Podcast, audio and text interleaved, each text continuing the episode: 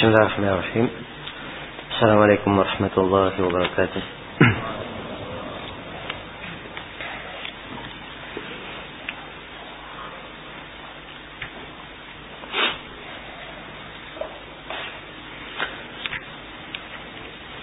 الحمد لله رب العالمين والصلاة والسلام على المبعوث رحمة للعالمين نبينا محمد وعلى آله وصحبه ومن تبعكم بإحسان إلى يوم الدين أما بعد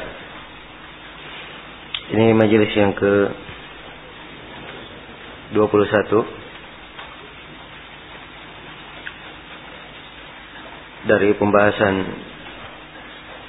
kitab Ad-Durrul Bahiyah fil Masail Fiqhiyah karya Imam Asy-Syaukani rahimahullahu taala.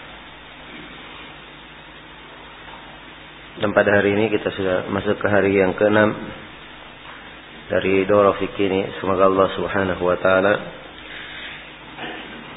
memudahkan segala urusan dan memberikan taufik dan inayahnya kepada kita semua. Kemudian berikutnya berkata Imam Asy-Syaukani rahimahullahu taala faslun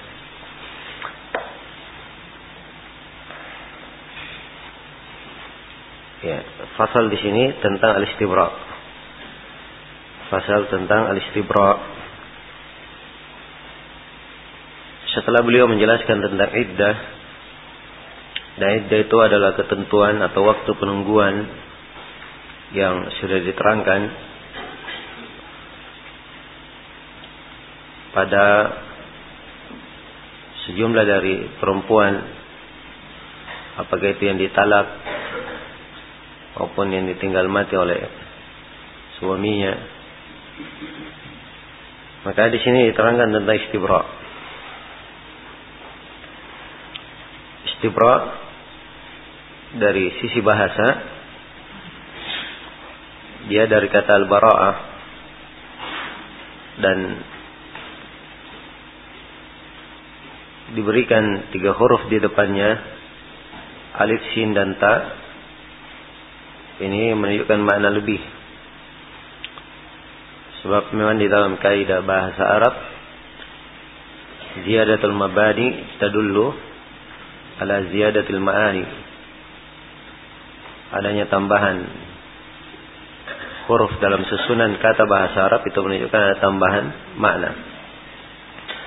Dan bara'ah itu artinya at-takhalli min syai' dari sisi bahasa itu seseorang berlepas dari sesuatu, berbersih dari sesuatu. Ya. Dan mana dari secara bahasa ini? Ini jelas kaitannya dengan mana secara istilah. Sebab secara istilah istibra adalah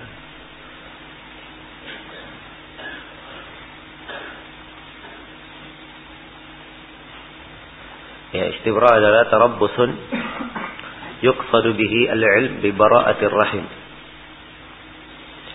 Adalah penungguan yang dimaksudkan dengannya untuk mengetahui kosongnya rahim. Ya. Jadi dia adalah penungguan diberi masa waktu dan dari waktu ini diketahui bahwa rahim seorang perempuan apa? Kosong. Ya bukan dia bukan perempuan yang hamil. Inilah yang disebut dengan nama istibra. Dan di sini Imam Ash-Shukani rahimahullah menjelaskan tentang istibra ini dan kita mencatat lima pembahasan. Pertama ketentuan istibra seorang budak. Kata beliau yajibu istibra'ul amati المسبية والمشترات ونحوهما بحيضة إن كانت حائضا.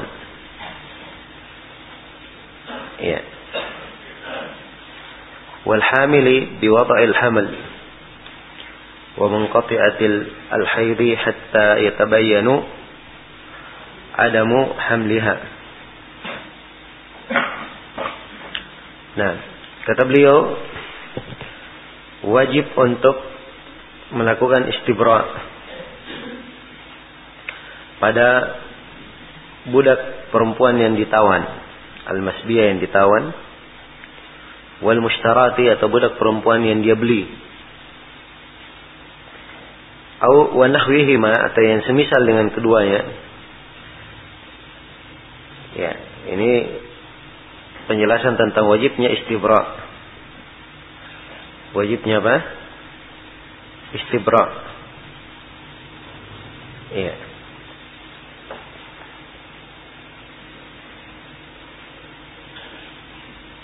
Kemudian di sini diterangkan bahwa istibranya dengan satu kali haid. Bihaidatin in kanat haidan. Kalau dia haid, maka istibranya dengan apa? Satu kali haid. Dan kalau dia hamil, istibranya biwadil hamil. Dengan melahirkan. Ya, dengan melahirkan. Ini istibra bagi perempuan yang hamil.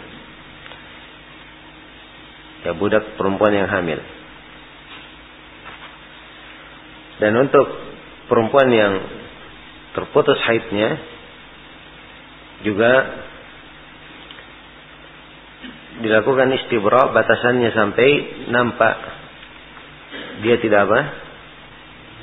Tidak hamil. Baik, adapun tentang budak perempuan dia istibra satu kali haid ini berdasarkan hadits Abu Sa'id yang diriwayatkan oleh Imam Ahmad dan Abu Dawud Nabi Shallallahu Alaihi Wasallam bersabda tentang tawanan autas. Kata beliau, la tutau hamil hatta taba. Wala ghairu hamil hatta tahidha haidatin hatta tahidha haidatan. Kata beliau, tidak boleh. Ya. Budak perempuan yang hamil digauli sampai dia melahirkan. Jadi ini untuk hamil sampai apa? Sampai dia melahirkan. Dan tidak boleh pula menggauli budak perempuan yang tidak hamil sampai dia sampai dia haid apa? Satu kali haid. Sampai dia haid satu kali haid. Dan ini larangan la tota, tidak boleh digauli. Ini menunjukkan haramnya hal tersebut sebelum apa? Sebelum istibra. Karena itu Syukani membahasakan dengan kata wajib untuk istibra. Ya. Dan di dalam hadis yang lain yang dikeluarkan oleh Imam Ahmad, At-Tirmidzi Abu Dawud, Nabi sallallahu alaihi wasallam bersabda, "Man kana yu'minu billahi wal yawmil akhir" Ya, dari Roy bin Sabit ya. "Man kana yu'minu billahi wal yawmil akhir" fala yasqa ma'ahu walad ghairihi. Dalam sebuah riwayat zar'a ghairihi. Siapa yang beriman kepada Allah dan hari akhirat, janganlah dia menumpahkan airnya ke tanaman orang lain. Ke tanaman apa? Orang lain. Jadi maksud dari istibra supaya nasab itu tidak bercampur, air itu tidak apa? tidak bercampur. Ya, begitu diketahui bahwa rahim telah kosong, maka ini menunjukkan bahwa ya sudah tidak ada percampuran. Sudah hilang mana apa? Percampuran. Nah. Kemudian kata beliau rahimahullah ya jadi ini tentang uh, budak yang apa? So, budak yang haid dan budak yang hamil. Adapun yang terputus haidnya itu ditunggu sampai nampak apa dia sampai nampak dia tidak hamil. Iya.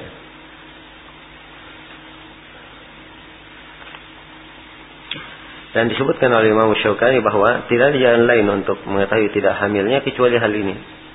Dengan menunggu dia tidak nampak apa dia menunggu sampai nampak hamilnya. Kalau dia memang terputus haid. Kemudian kata beliau wala tastabri atau wala tastabra bikrun wala saghiratun mutlaqan. Adapun seorang gadis dan anak kecil sama sekali tidak ada istibra ya. Ya kenapa? Sebab istibra itu sebagaimana yang di saya terangkan tadi bahwa istibra untuk mengetahui apa? Kosongnya rahim. Dan kalau dia seorang gadis, ya berarti rahimnya belum pernah apa? Terisi. Demikian pula anak kecil. Ini secara mutlak tidak ada istibra. Iya. Kemudian kata beliau wala yalzam al-istibra'u al-ba'i wa nahwihi. Dan tidak harus ya adanya istibra terhadap baik wa nahwihi. Tidak harus terhadap si penjual, penjual budak atau yang semisalnya untuk melakukan pada budaknya istibra. Dalam artian kalau dia ingin jual, dah harus dia istibra dulu.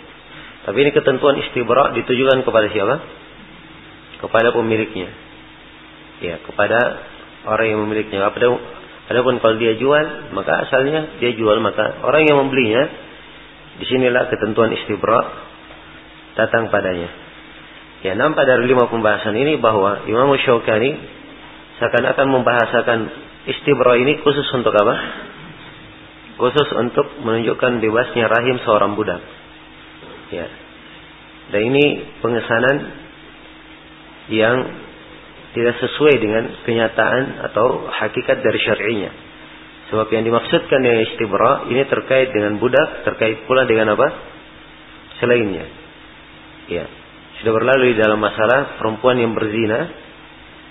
Ya, salah satu ketentuan dia boleh dinikahi ya atau ketentuan dia boleh dinikahi kemarin berapa? Ada dua. Yang pertama, dia bertobat. Yang kedua, lepas iddahnya. Lepas iddahnya dengan cara dengan cara apa? Kalau dia hamil, sampai dia melahirkan. Kalau dia belum hamil sampai apa? Istibra dengan satu kali haid. Jadi dia istibra juga. Ya, dia istibra. Demikian pula siapa yang terkena padanya hukum fasakh. Maka ini ada padanya apa? Istibra dengan satu kali haid. Ya. Karena itu tadi di definisi ya, kita definisikan dengan definisi umum. Tarabbusun yuqsadu minhu al-ilm bi bara'atir rahim. Penantian yang dimaksudkan dengannya untuk mengetahui kosongnya rahim. Di sejumlah buku fikih dikatakan bi bara'ati rahim al-amah. Ya. Dan ini pembatasan yang bukan pada tempatnya. Jadi istibra ini adalah untuk mengetahui apa? Kosongnya rahim dan ini terkait dengan budak dan selainnya. Kemudian kata Syukani rahimahullah taala babun nafkah. Bab tentang apa? Tentang nafkah. Ya. Bab tentang nafkah. Di sini beliau jelaskan tentang nafkah itu ya khususnya dalam kehidupan suami istri juga kehidupan secara berkeluarga antara ayah dan anaknya kemudian karib kerabat. Bagaimanakah kewajiban yang berkaitan dengan nafkah ini? Di sini beliau terangkan sejumlah pembahasan kita garis bawahi tujuh pembahasan. Kata beliau ya yang pertama kewajiban suami untuk nafkahi istri. Kata Syaukani rahimahullah tajibu ala zauji lizauja. Nafkah itu wajib atas suami terhadap istrinya. Ya, jadi nafkah adalah apa? Wajib terhadap suami dan terhadap istrinya. Nah, baik. Sebelum saya lanjutkan, saya lupa memberi definisi ya. Nafkah, nafkah itu secara bahasa adalah darahim dan yang semisalnya dari harta. Ya. Jadi kalau kalian nafkah itu artinya mata-mata uang dan semisalnya dari harta. Dan secara istilah syar'i nafkah adalah kifayatun yumawwinuhu bil ma'rufi qutan wa maskanan wa tawabi'uha. Ya. Adalah kecukupan yang diberikan dengan ma'ruf berupa makanan, tempat tinggal dan apa yang terkait dengan keduanya. Nah, dan nafkah di sini yang pertama kali dibahas oleh penulis adalah kewajiban seorang suami terhadap apa? Istrinya. Iya. Sebab ini adalah hal yang wajib suami menafkahi istrinya dalam hal makanannya, pakaiannya, tempat tinggalnya. Iya. Dan ini berdasarkan firman Allah Subhanahu wa taala, "Liyunfiq du sa'atin min sa'ati." Ya. Hendaknya orang yang punya kelapangan dia memberi infak dari kelapangannya. Ya. Dan Allah berfirman walahunna mithlul ladzi alaihinna bil ma'ruf. Dan untuk para perempuan itu mereka juga punya hak. Mereka juga punya apa? Ya, punya hak bil ma'ruf terhadap apa dengan ma'ruf? Dengan ma'ruf. Ya. Dan inilah nafkah yang dikatakan oleh Nabi Shallallahu Alaihi Wasallam dalam hadis riwayat Muslim lahunna alaikum rizquhunna wa kiswatuhunna bil ma'ruf. Para perempuan itu ada hak terhadap kalian. Wahai para suami haknya kalian memberi rezeki kepada mereka memberi pakaian dengan ma'ruf. Dengan apa? Dengan ma'ruf. Iya. Maka dia adalah hal yang wajib. Selain daripada itu syariat menjelaskan tentang keutamaan. Orang yang memberi nafkah kepada siapa? Kepada istrinya. Ini semuanya menunjukkan bahwa hal ini adalah hal yang merupakan ibadah, hal yang diperhitungkan dalam syariat sebagai ibadah yang mendekatkan diri seorang hamba kepada Allah Subhanahu wa taala. Ya. Dan dari hal yang menunjukkan mana wajibnya disebutkan di dalam Hadits Aisyah yang diriwayatkan oleh Al-Jamaah kecuali At-Tirmidzi bahwa Hind radhiyallahu anha ya istri dari Abu Sufyan ia berkata kepada Rasulullah sallallahu alaihi wasallam Ya Rasulullah inna Abu Sufyan rajulun syahih laysa yu'tini ma yakfini ana wa waladi ala illa ma akhadtu minhu wa huwa la ya'lam Kata Hind, wahai Rasulullah, sungguhnya Abu Sufyan ini adalah seorang yang sangat kikir. Dia tidak memberikan untukku apa yang mencukupiku, saya dan anak-anakku. Kecuali apa yang saya ambil darinya dan dia tidak tahu. Jelas ya? ya jadi dia mencukupi dirinya dengan cara apa? Ya dia ambil dari harta suaminya dan suaminya apa? Tidak tahu. Maka kata Nabi Shallallahu Alaihi Wasallam, "Khudi ma yakfiki wa waladaki bil ma'ruf." Ambillah apa yang mencukupimu dan mencukupi anakmu dengan apa? Dengan ma'ruf. Ya maksudnya sesuai dengan keperluan. Ya, sesuai dengan keperluan. Akhirnya menunjukkan bahwa nafkah wajib terhadap apa? Suami. Asalnya harta seorang muslim tidak boleh diambil tanpa izinnya. Tapi karena ini adalah kewajiban yang wajib dia keluarkan dan dia tidak mengeluarkannya, maka tidak ada masalah diambil dengan cara apa? Dengan cara yang ma'ruf. Baik. Kemudian kata beliau, dan nafkah ini wajib juga terhadap suami kepada al-mutallaqa raj'iyan. Kepada istri yang ditalak apa? Ditalak raj'i.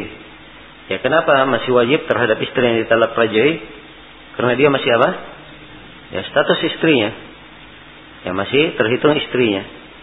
Jelas ya? Ya kalau dia ditalak raj'i maka apa? Dia di dalam masih di masa iddah rujuknya, maka masih wajib dia apa? Diberi nafkah. Masih wajib diberi nafkah. Nah, dalilnya apa? Dalilnya akan diterangkan di dalam masalah talak bain.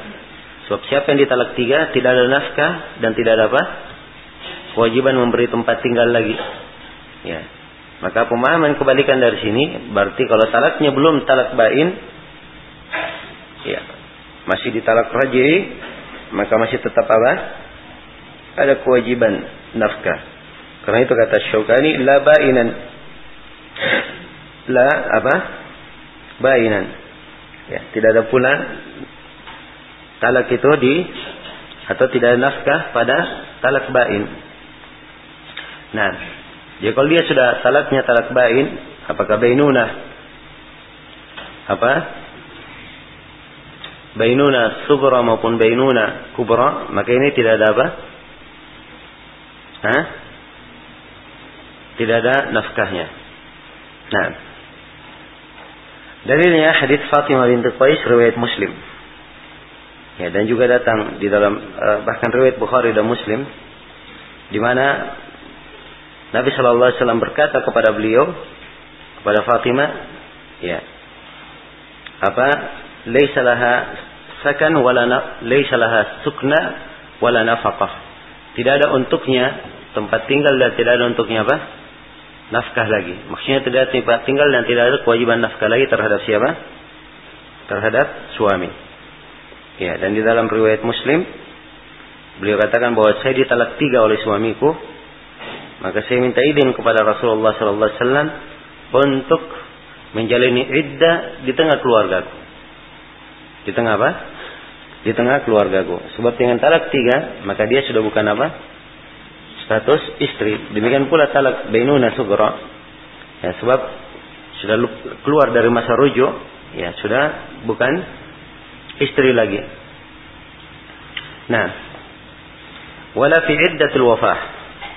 Kata Syaukani rahimahullahu taala dan juga tidak ada talak atau afwan tidak ada nafkah pada iddah al-wafah. Iya. Pada iddah kematian. Nah, jelas ya?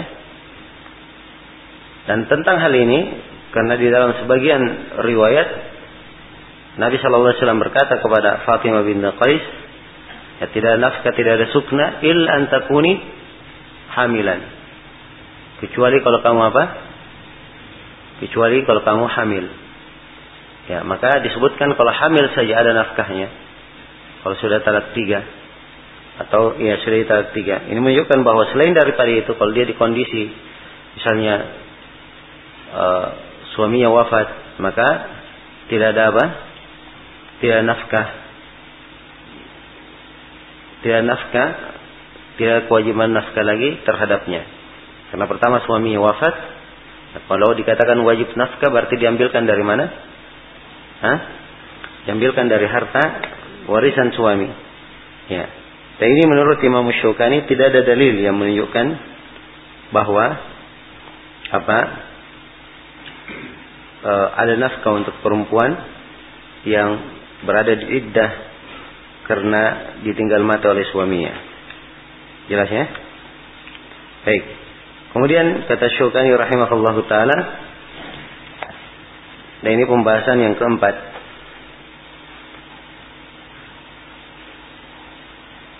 Taib. Masih dikatakan di sini fala nafkah wala sukna illa an takuna hamilataini. Tidak nafkah dan tidak ada sukna ya dan tidak ada tempat tinggal kecuali kalau keduanya hamil. Maksudnya kalau perempuan yang ditalak ini dan perempuan yang berada di iddah al-wafa ini dia dalam keadaan hamil.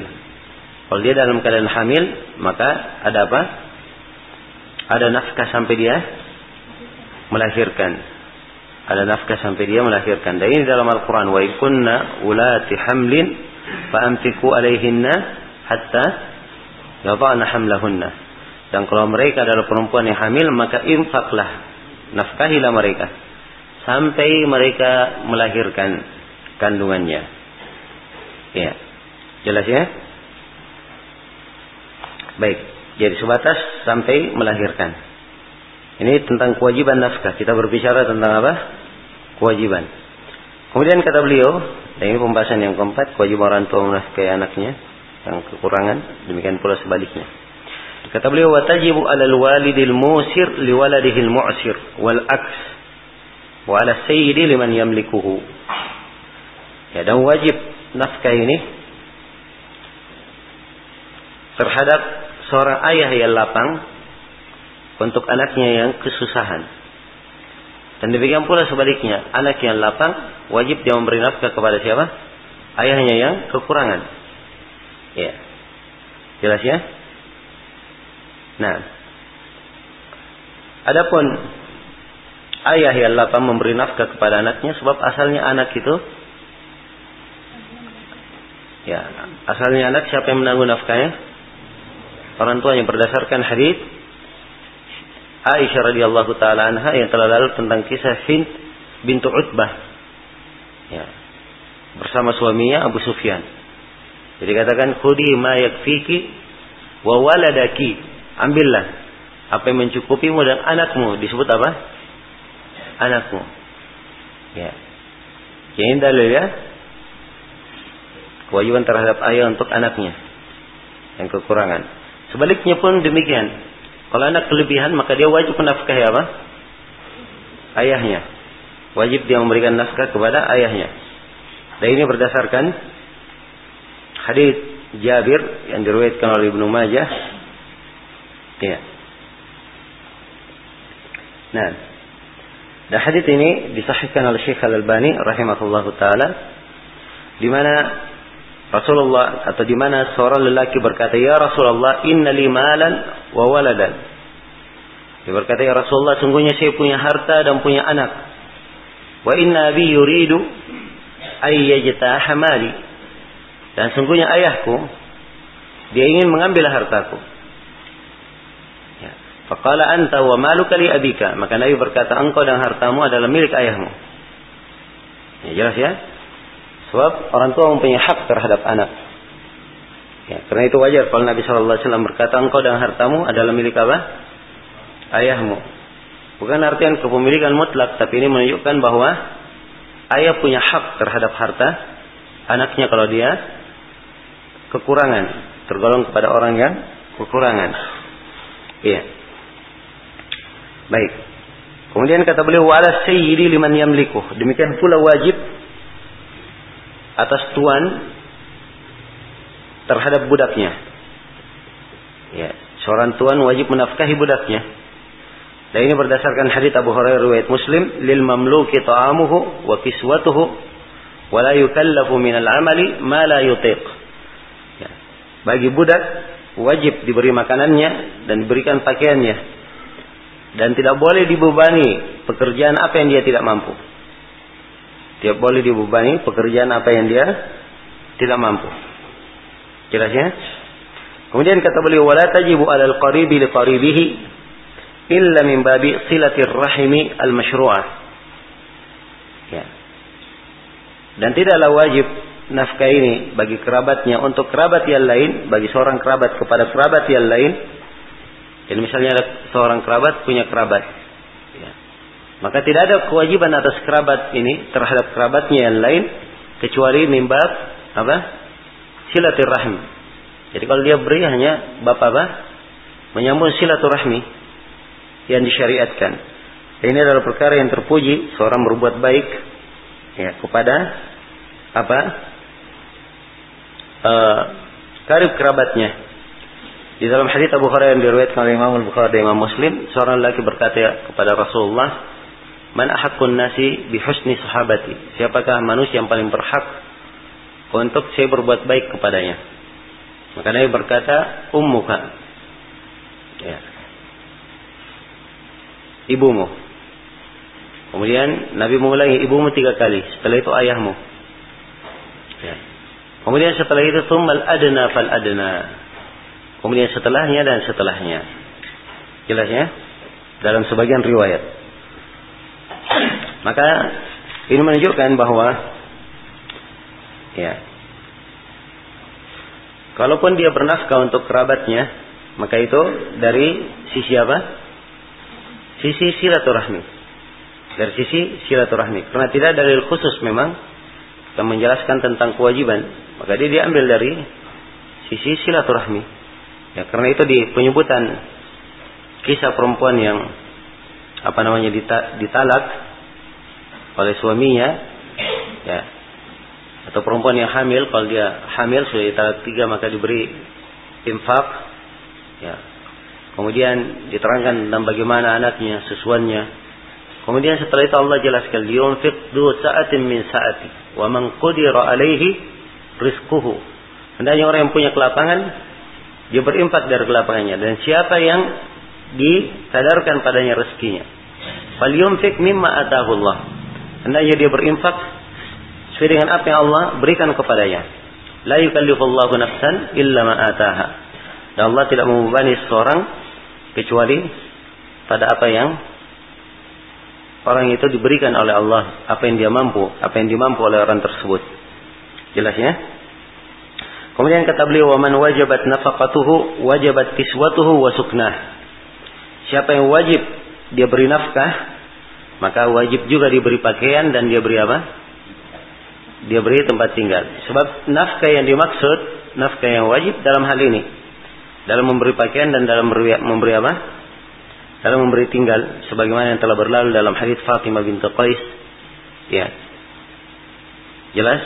Dan berlalu di dalam uh, apa namanya hadis tentang budak ya dan selainnya maka maksudnya kalau dia wajib memberi nafkah maka dia wajib untuk apa untuk memberi pakaian untuknya dan wajib juga untuk memberi apa tempat tinggal demikian selesai sudah berkaitan dengan masalah nafkah kemudian setelah itu Asyukani rahimahullah pindah ke pembahasan berikutnya kata beliau bab ar-raba Ya. Babur raba. Nah, raba bisa dibaca di fathah ra-nya, ar-raba dan bisa di kasrah ra-nya. Ar-ridha. Ar-ridha. Ya.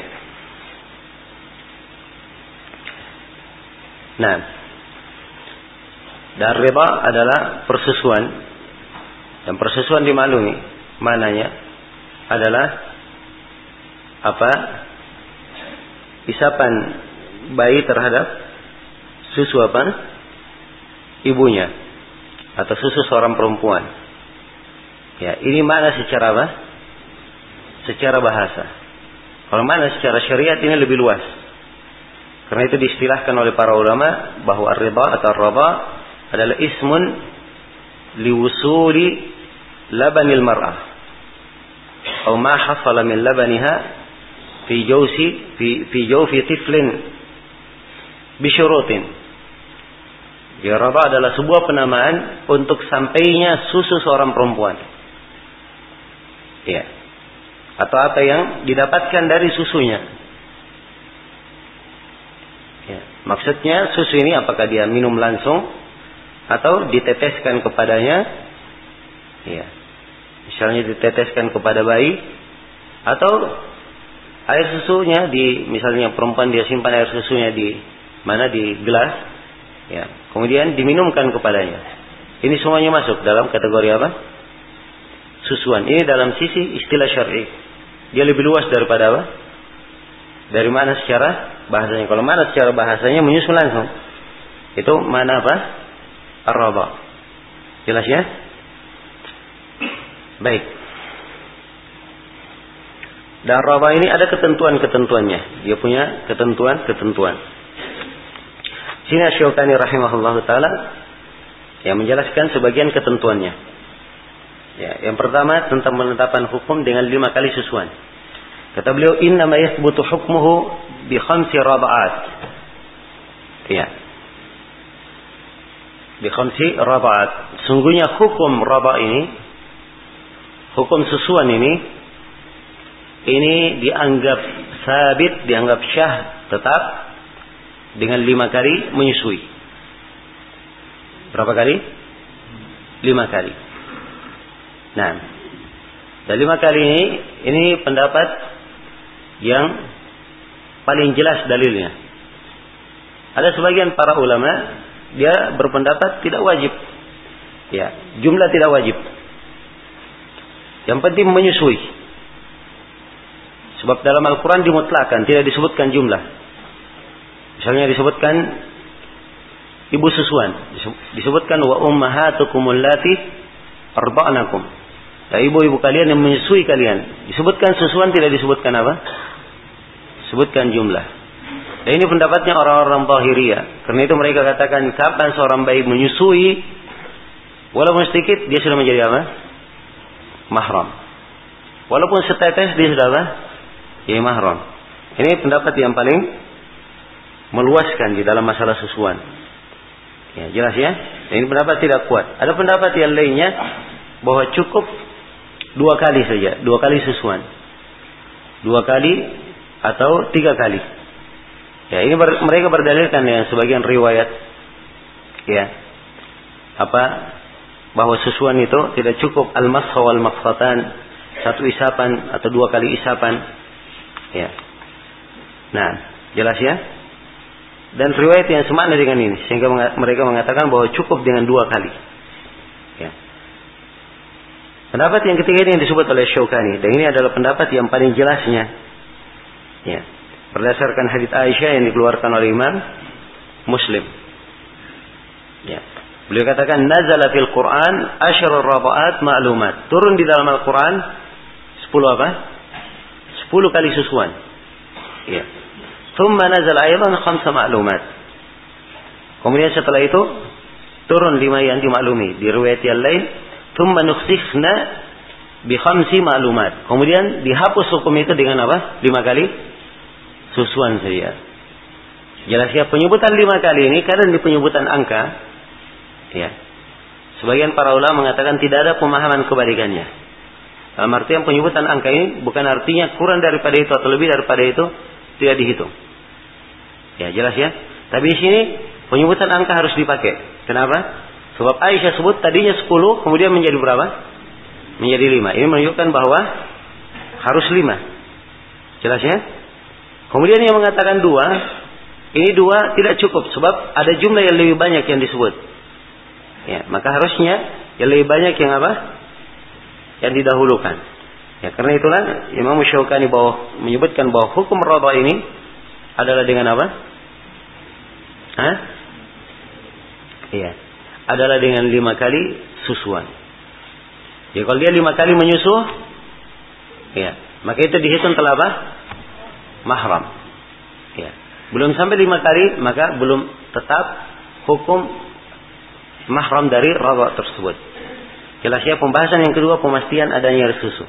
Kata Syukani matayat kuni wujudil laban. Dengan meyakini bahwa ada air susu di dalam atau pada apa? perempuan tersebut. Ya. Ini harus dia yakinkan. Ya sebab namanya susuan harus apa? Ya harus meminum air susu. Kalau tidak air susunya gimana caranya dikatakan menyusui? Ya. Jelas ya? Dan di sini para ulama di dalam masalah menyusui, ya, di dalam masalah menyusui, mereka berbeda pendapat tentang apa? E, bagaimana bentuk dari susuan itu? Atau ukuran seorang bayi dikatakan dia telah apa? Dia telah menyusui. Iya, dia telah menyusui. Nah, ya. Ini letak perbedaan pendapat di sini dalam bagaimana bentuknya dan sudah kita dengarkan tadi ya pendapatnya orang-orang bahiri yang paling apa? Paling luasnya. Satu tetes pun sudah dianggap apa? Ya, sudah dianggap menyusui. Ya. Dan asalnya menyusui kembali kepada urf, kebiasaan. Ya. Dan kebiasaan menunjukkan bahwa yang dikatakan menyusui itu seorang bayi dia menetek. Ya. Dia menetek terus sampai apa? Dia melepaskan ya susuannya sudah selesai. Dianggap apa? Menyusui. Ya kadang bayi dimaklum ya dia menyusu di apa namanya satu. Ya. Setelah itu pindah lagi kepada yang satunya lagi. Jelas ya? Ya, kadang pindah-pindah kanan kiri kanan kiri. Ya, tidak masalah. Dia pindah sampai dia apa? Selesai dia lepaskan dihitung apa sudah? Satu kali susuan. Jelas ya? Kalau itu terjadi di pagi hari, sore harinya dia begitu lagi, berarti sudah dihitung berapa? Dua kali. Jelas, ini ukuran menghitungnya. Ya, maka nampak dari sini bahwa ya siapa yang menyusui ya selain anaknya, maka dia harus mempertimbangkan ini sebab ada hukum mahramiyah di situ. Jelas ya? Tapi kalau dia susui lebih dari lima, maka dia harus pertimbangkan. Ya. Dia harus apa?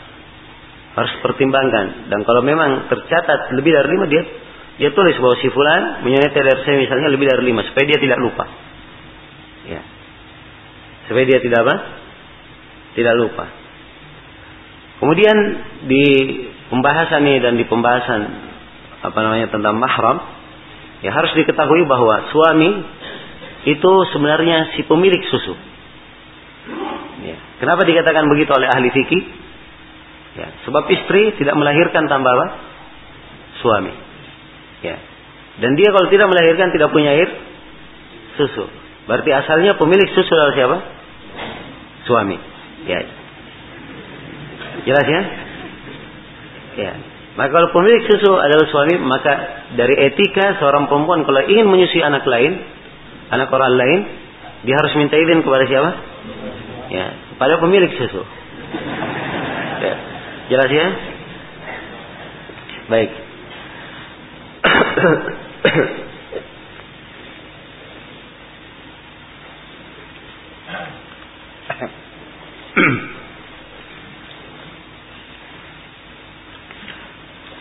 Selesai ya berkaitan dengan masalah batasan susuan. Karena itu Syaukani di sini mengatakan mata yakuni apa? Wujudil laban. Dia harus yakin adanya apa? Adanya susuan. Sebab kalau tidak ada susu bagaimana caranya dikatakan? Ya, menyusu. Nah, kemudian kata beliau, wa kaunir radi qabla al-fitan dan dia juga meyakinkan bahwa ar-radi ini ya penyusuannya ini atau anak yang menyusui ini, ini dia menyusui qabla al-fitam. Dia menyusui qabla apa? Qabla al-fitam. Al-fitam itu ya di waktu dia selesai dia apa? Disapi. Disusui. Jelas ya? Jadi seorang ibu misalnya dia menyusui. Dia menyusui anaknya. Ya. Dia punya anak dia susui. Anaknya misalnya dia susui tiga tahun. Tiga tahun baru apa? Baru berhenti anak ini. Maka di masa tiga tahun ini, kalau ada yang menyusu di sini, maka ini di masa apa? Qabla al-fitam namanya. Jelas ya? Di masa apa? Qabla al-fitam. Kalau dia menyusui anaknya misalnya sampai lima tahun, ya, maka di masa lima tahun ini, siapa pun yang disusui bisa menjadi apa? Menjadi mahramnya sebab qabla apa? Qabla al-fitam. Sebelum fitam, sebelum anak itu selesai di disakih, disusui. Jelas ya? Nah, ini pendapat Imam Syaukani beliau berpendapat mengukur dengan al-fitam. Iya. Diukur dengan apa? Qabla al-fitam. Dan mereka berdalilkan dengan hadis tegas dari Rasulullah wasallam di sini yaitu hadis Ummu Salamah riwayat Tirmizi. Hadis ini dikuatkan oleh Syekh Al-Albani. Ya. Nabi sallallahu alaihi wasallam bersabda, "La yuhram min ar-radha illa ma illa ma fataqa al-am'a." Fi thadi wa kana qabla al-fitam. Sungguhnya raba itu tidaklah memahramkan. Susuan itu tidak memahramkan kecuali apa yang apa uh, apa yang menembus uh, apa uh, apa yang menembus perut atau menembus uh, tempat penampungan makanan ya wa kana qabla al-fitam dan susuan itu sebelum apa? Sebelum al-fitam. Ini dalilnya. Tegas ya, wakanat apa? Qabla al-fitam. Iya. Sedangkan para ulama yang lainnya, di sisi yang lain pendapat yang kedua, mereka mengatakan bahwa susuan itu hanya syah susuan yang dikatakan susuan yang apa memahramkan itu hanya pada apa umur dua tahun saja sampai dua tahun Ya, dan mereka berdalilkan dengan ayat wal walidati yurdi'na auladahunna haulaini kamilain. Ya. Dan para ibu itu menyusui anaknya dua tahun. Dan yurdi'na di sini ini kata para ulama khabar bagi mereka khabar bermana apa? Bermana amr. Berita bermana perintah. Hendaknya dia susui selama berapa? Dua tahun. Ya, dan cara mengukurnya dua tahun, ya, mereka sebutkan bahwa dia dihitung dua tahun. Sebab di dalam Al-Quran ya diterangkan bahwa tentang apa namanya tentang bagaimana anak itu ya hamluhu wa fisaluhu salasuna apa? Salasuna syahran. Ya dia dihamilkan kemudian wa fisaluhu. Ini al-fitam ya. Fisaluhu apa? Diselesaikan dari sapian selama berapa? Salatina syahran 30 bulan. Jadi hamil dan menyusuinya berapa? 30 apa? 30 bulan. Hamil yang paling sedikit berapa bulan? 6 bulan. Jadi sisa 24 bulan. 24 bulan berapa tahun? 2 tahun. Jelas ya? Ya. Maka ini sisi pendapat para ulama mengatakan dia harus apa? Dia harus 2 tahun. Ya. Jelas ya? Ya jumhur memakai 2 tahun. Ya. Dan sejumlah para ulama memakai qabla al-fitam seperti Syaukani di sini. Dan ini pula yang dikuatkan oleh Syekhul Islam Ibn Taimiyah pendapat Syaukani yang dikuatkan oleh Syekhul Islam Ibn Taimiyah dan Syekh Ibn Utsaimin. Ya, jelas ya? Ya. Ya di sini harus dibedakan antara qabla al-fitam dan apa? Haulain. Ya kalau dikatakan dua tahun saya, kapan dia menyusui lebih dari dua tahun, dianggap syah susuannya atau tidak? Tidak syah lagi. Jelas ya? Tidak dianggap lagi, tidak dihitung lagi. Ya. Jelas? Tapi kalau qabla al-fitam, ya, misalnya dia menyusui anak disusui sampai empat tahun, empat tahun baru dia berhenti, maka siapa yang disusui sebelum empat tahun ini adalah apa? Adalah syah. Ini perbedaannya ya. ya.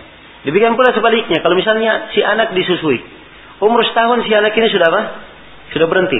Dia sudah makan makanan dan seterusnya, sudah berhenti. Maka air susunya ini karena sudah berhenti, dia hanya setahun saja. Kalau kapan dia ada yang menyusu setelah setahun, maka tidak apa? Tidak dihitung lagi. Ini qabla al-fitam. Tapi kalau, kalau haulain, walaupun si anak sudah berhenti, tapi masih masa apa? Dua tahun masih tetap dia apa? Dihitung. Jelas sampai sini ya? Ini perbedaan antara dua pendapat itu tadi. Jelas ya? Nah, baik. Jadi nampak dari sini bahwa susuan anak syah dikatakan sebagai anak susuan dengan dua syarat. Syarat yang pertama, dia disusui berapa kali susuan? Lima kali. Lima kali atau lebih. Kemudian syarat yang kedua, susuan tersebut hendaknya kapan? Hah? Qabla al-fitan. Ini menurut pendapat yang dikuatkan di sini oleh Imam Ash-Shawkani. Jelas ya? Baik.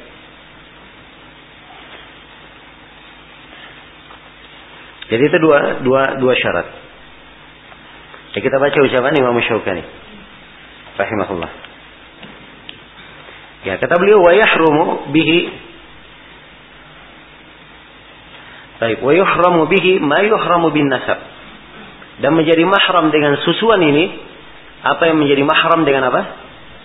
Ya, dengan nasab. Jelas? Ya, di dalam nasab telah kita terangkan ya siapa yang mahram karena apa? Karena nasab. Cukup hitung di dalam Al-Quran ada tujuh yang menjadi mahram dari apa? Dari nasab. Apa kemarin? Hah? Ibu yang pertama. Yang kedua? Hah? Anak perempuan. Yang ketiga? Saudara perempuan. Yang keempat? Hah? Apa? Paman? Hah?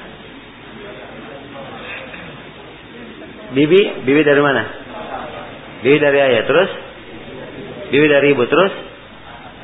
Hah? Anak dari saudara laki-laki, kemudian anak perempuan dari saudara laki-laki, terus? Anak perempuan dari saudara perempuan. Ini tujuh. Jelas ya? Jadi siapa yang menjadi mahram dengan hal ini, maka dia adalah mahram untuk siapa? Dari susuan. Ya. Tadi kita sebutkan ada istilah pemilik susu. Hah? Siapa pemilik susu? Ya, si suami. Jadi kalau si suami mahramnya, apa yang terjaban dari suami juga adalah mahram bagi siapa? Anak susuan. Ini penting ya? Iya. Sekarang begini, si anak sekarang ada anak namanya Muhammad. Dia menyusul kepada seorang perempuan namanya Hindun. Ya. Muhammad ini saudara kandungnya dia ada sepuluh. Jelas ya? Ketika dia menyusu kepada Hindun, maka dia menjadi anak susuannya siapa? Hindun. Saudara kandungnya Muhammad semuanya yang sepuluh ini, apakah mahramnya bagi Hindun? Hah? Iya atau tidak? Ya tidak, sebab yang menyusu cuma siapa? Si Muhammad saja. Yang lainnya bukan mahramnya, tidak ada hubungan. Jelas hanya si Muhammad. Maka Muhammad ketika menyusu kepada si Hindun, Hindun ini adalah apa? ibunya. Siapa yang bercabang darinya, yang merupakan asal darinya, semuanya adalah apa?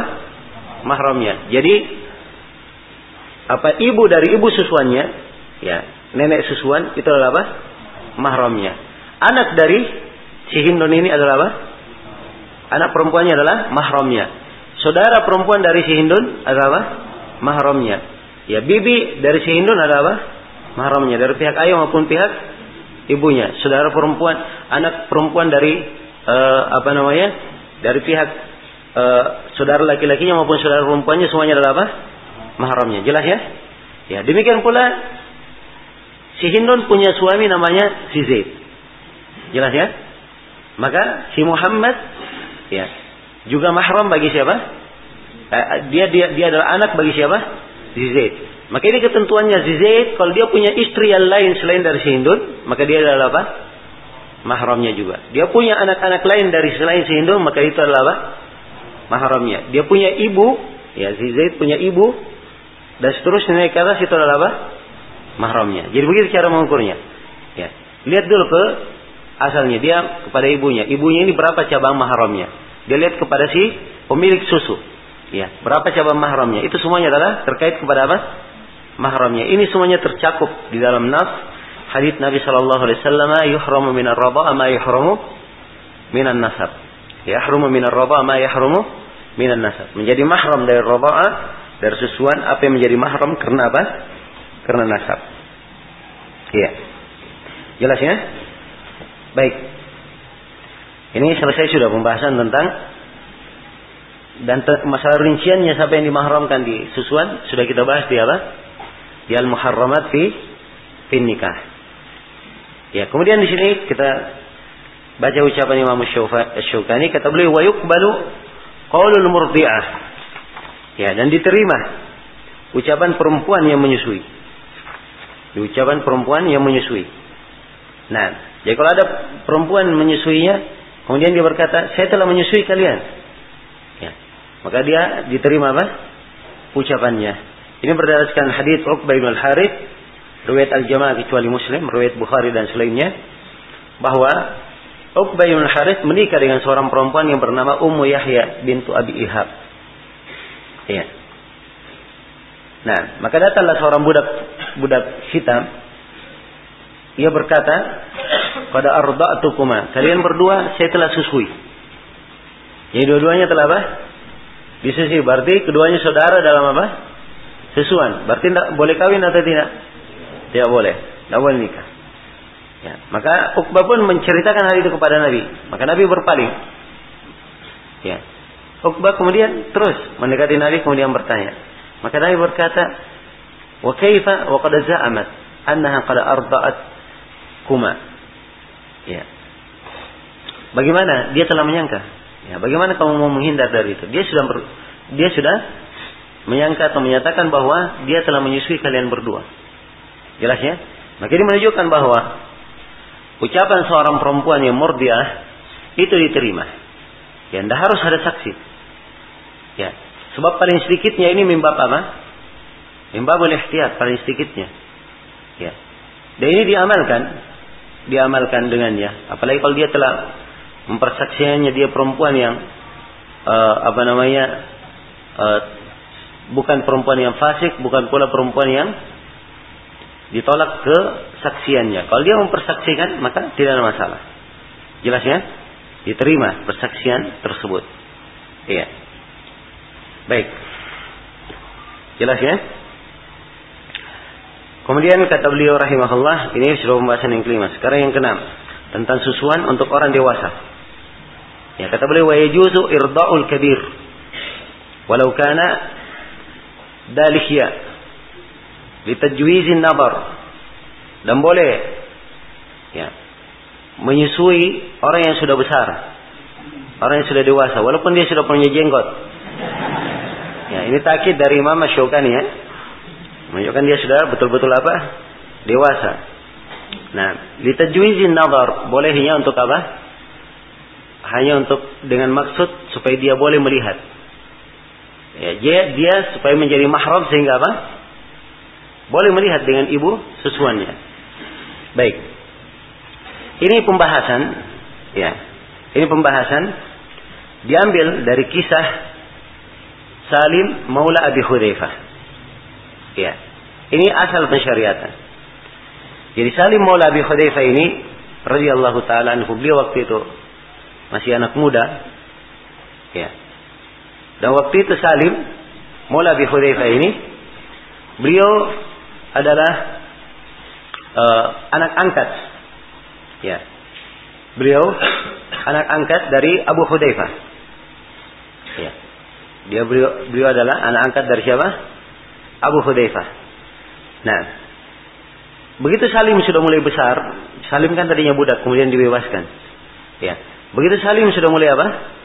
Sudah mulai besar, maka Salim masih terus masuk, sebab dia di, diangkat Abu hari, anak angkat. Maka istri Abu Hudzaifah kelihatannya melihat dari wajah suaminya tidak senang akan hal tersebut. Maka dia datang kepada Nabi Shallallahu Alaihi Wasallam, ya, mengadukan tentang hal ini. Maka Nabi Shallallahu Alaihi Wasallam berkata, "Ardi'ihi, ya, atau irdi'ihi, susuilah dia, hatta yadkhula alaiki, sampai dia masuk kepadamu." Jelas ya? Sampai dia masuk kepadamu. Ya, jadi ini dalil yang dipakai. Ya, di dalam masalah ini. Jelas ya? Ya. Dan sebelum saya masuk menguraikan yang mana yang kuat dalam masalah ini, ya, saya ingin mendudukkan dulu apa mana menyusui. Sudah kita terangkan ya, menyusui itu tidak tidak harus langsung apa? Dia menetek langsung. Ya. Kalau orang tua menetek kepada ibu yang umurnya 20 tahun, ya, ini tentunya tidak boleh ya kan? Maka caranya dengan apa? Dengan minum dari air suan diberi di gelas misalnya dia apa? Dia minum. Jelas ya? Itu maksudnya. Ya. Ini saya ingin meluruskan pemahaman. Dan sampai yang keluar dari majelis ini bengkok-bengkok pemahamannya, saya tidak tanggung jawab. Ya. Baik.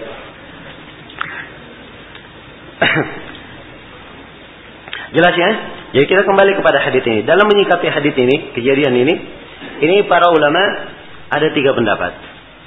Ya, ada yang ada yang berpendapat bahwa Kejadian Salim Maula Abi Hudzaifah ini ini ada dalil, ada dalil tentang bolehnya menyusui orang dewasa. Jelas? Karena itu mereka bolehkan secara mutlak. Ini pendapat yang paling bergampangan. Ya, seperti biasanya pendapatnya Ibn Hazm. Ya. Dan siapa yang semadhab dengannya. Jelas ya? Sebab dianggap apa? Memang dianggap ya asalnya boleh. Asalnya boleh. Jelas ya? Pendapat yang kedua, dianggap dari hadis ini tidak boleh apa sama sekali. Ya, karena mereka berkeyakinan bahwa hadis ini ini pada keadaan khusus untuk siapa? Untuk salim saja, tidak untuk selainnya. Ya, jelas ya? Tidak untuk selainnya. Apalagi mereka melihat pembahasan yang sudah berlalu sebelumnya. Ya, susuan itu harus di, di apa? Hah? Qabla al-fitam. Ya, kemudian harus apa? Pada sebagian uh, ini ya, sebagian pendapat yang lain harus di dua tahun. Jelas ya? Harus di apa? Di dua tahun. Ya. Kemudian dilihat kepada hadis dia hadis Aisyah, "Inna marrada'a minal majaa." Sungguhnya rada itu dari apa? Adanya kelaparan dari bayi dia, lapar airnya apa? Menyusu dan tumbuh darinya apa? daging. Dan ini tidak mempengaruhi orang besar. Ya. Tunggu menurut mereka. Jadi kalau begitu ini khusus untuk siapa? Salim Maula Abi Hudzaifah. Pendapat yang ketiga ini pendapat Imam Syaukani dan ini pula pendapat Syekhul Islam Ibnu Taimiyah rahimahullahu taala. Ya. Mereka mengatakan bahwa hal tersebut hanya diperbolehkan kalau ada keperluan saja seperti keperluan pada apa? Seperti pada Salim ini. Sebab Salim ini anak angkat. Ini kejadian sebelum ya turunnya ayat di dalam surah Al-Ahzab itu menghilangkan seluruh apa? Seluruh apa hukum yang berkaitan dengan anak angkat. Anak angkat ya bukan anaknya. Kan begitu. Ya. Dulu anak angkat dipanggil dengan apa nisbat kepada apa ayah angkatnya. Ya kalau ayah angkatnya namanya Muhammad dia namanya Zaid, maka dia disebut Muhammad eh, Zaid bin Muhammad. Jelas ya? Ya, padahal ayah dia mungkin saja bukan apa? Muhammad. Ayahnya yang asli adalah misalnya Sabit. Ya, jadi asalnya dia Zaid bin Sabit, tapi karena dia punya ayah angkat maka disebut Zaid bin siapa? Bin Muhammad. Ini dulu kejadian pada Zaid bin Sabit radhiyallahu taala sebagaimana yang di uh, afwan ya Zaid bin Haritha. Ya. Ayah dari siapa? Usama bin Zaid. Nah, jelas ya?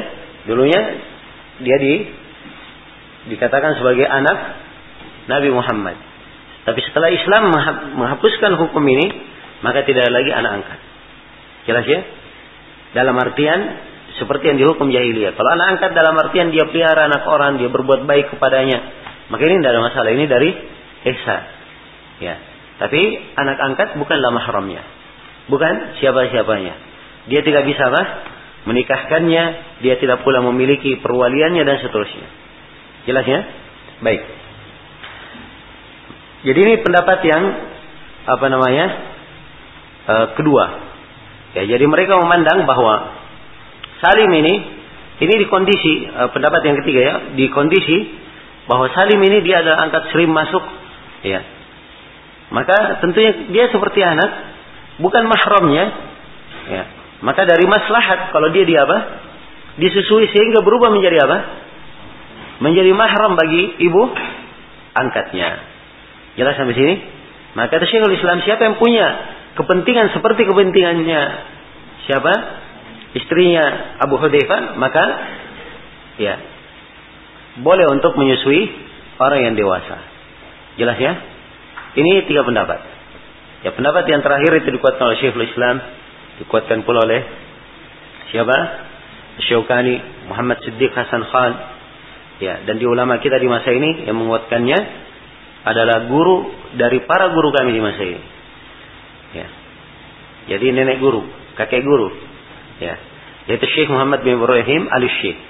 Mufti Saudi Arabia yang pertama. Ya. Syekh Muhammad bin Ibrahim al-Syekh ini ini apa namanya syekhnya ulama besar yang ada di masa ini. Ya, Syekh bin Bas muridnya. Ya, Syekh Sal Fauzan juga muridnya. Ya, Syekh Ibnu Utsaimin juga pernah berguru kepadanya. Hampir semua ulama yang ada di masa ini yang menjadi mufti, menjadi qadhi, menjadi itu dari murid-murid beliau. Ya. Rahimahullah. Ya. Dan sebenarnya di ini kita pelajaran fikih ya, tapi nggak ada masalah munasabah. Saya sebutkan. Beliau ini subhanallah ya. Seorang mufti dan di di masa beliau itu beliau juga adalah yang memegang di mahkamah banyak sekali tugasnya. Ya bersamaan dengan itu beliau mengajarnya habis subuh mengajar, sebelum duhur mengajar, pada duhur mengajar, pada asar mengajar. Ya. Maka wajar murid-muridnya banyak. Ya. Murid-muridnya banyak. Ini ya bagaimana? Dari sosok ulama ya yang melahirkan dan apa ada pelanjutnya. Sama dengan Syekh Mukbil Allah yarhamu dan selainnya, mereka adalah orang-orang yang subhanallah. Ya. Seakan-akan memang sudah mewakafkan hidupnya untuk itu. Ya, tidak ada lagi yang lain. Baik. Jadi itu pendapat beliau. Demikian pula dari ulama kita di masa ini yang menguatkan pendapat yang ketiga ini adalah Syekh Al-Albani rahimahullahu taala. Ya, beliau juga berpendapat seperti itu. Jelas ya? Nah. Baik, selesai sudah ya tentang masalah apa? susuan. Kemudian berikutnya kata Asy-Syaukani rahimahullahu taala, ya.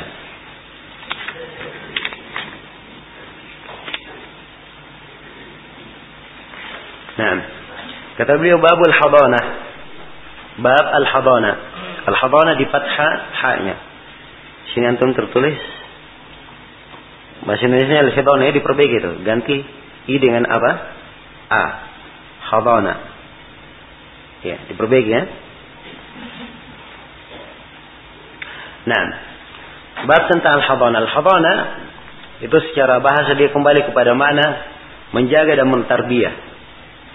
Menjaga dan apa?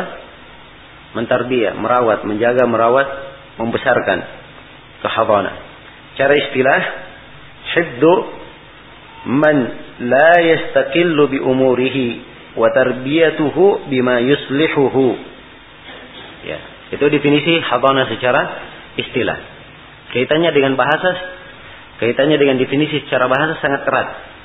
Ya, secara istilah al-hadana adalah penjagaan untuk anak yang belum bisa mengurus dirinya sendiri, mengurus urusannya sendiri. Ya.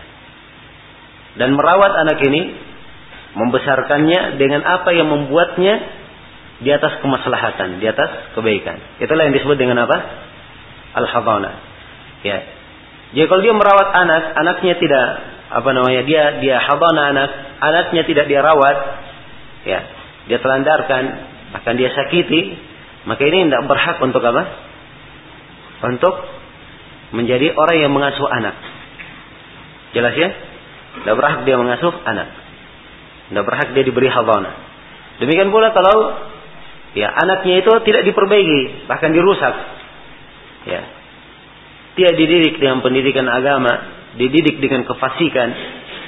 Ya, jelas? Maka ini dia tidak berhak apa? Tidak berhak untuk hadana. Ya hadana seperti itu ketentuannya. Ya. Dia adalah hal yang terkait dengan apa? Kemaslahatan apa? Kemaslahatan anak. Nah, Asyukani di sini menjelaskan sejumlah perkara yang berkaitan dengan hadana. Kita garis bawahi dua hal. Yang pertama siapa yang paling berhak untuk hadana? Sebelum saya masuk saya berikan satu pendahuluan lagi bahwa hadana ini hukumnya apa? hukumnya adalah wajib secara syariat. Ya.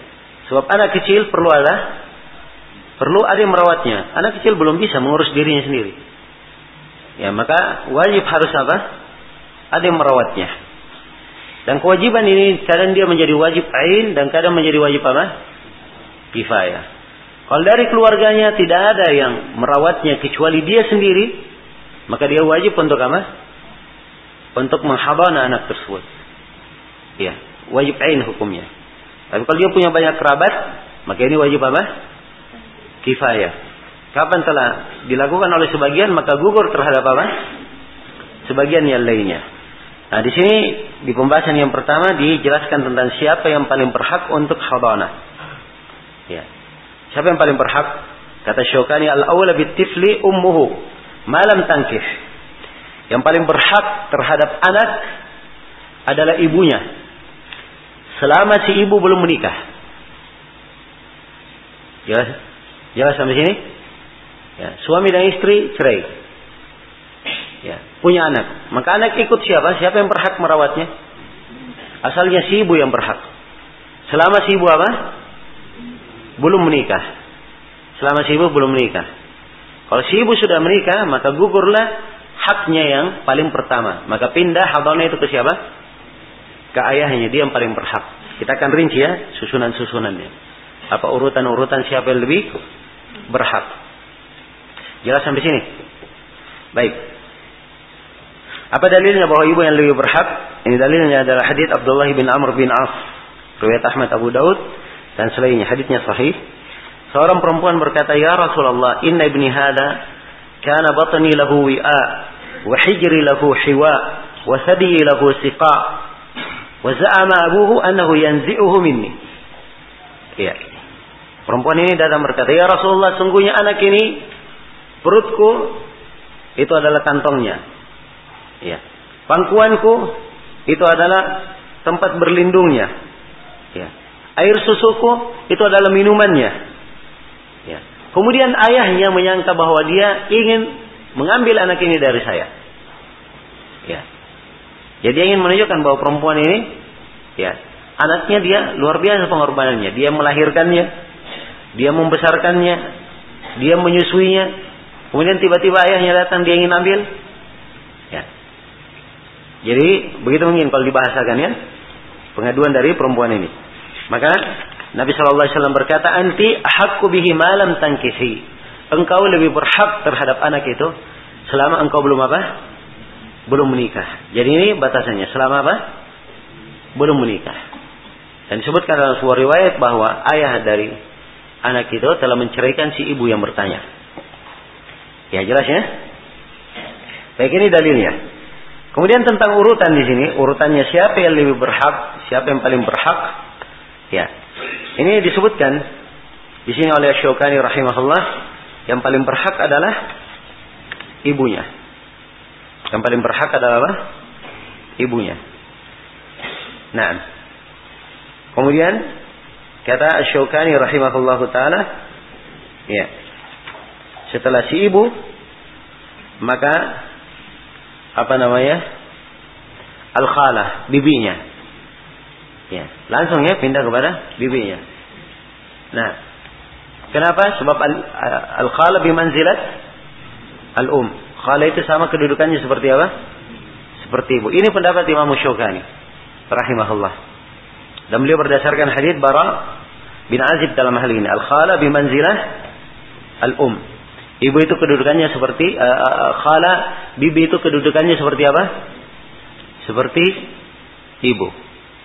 Jadi bibi adalah saudara perempuan dari ibu itu yang disebut apa? Khala. Jelasnya? Baik. Ini Asyokani dengan dalil ini, tentunya ada kisahnya dalil itu tentang anak perempuan siapa? Hamzah radhiyallahu anhu. Ketika Hamzah meninggal, maka ada anak perempuan. Iya.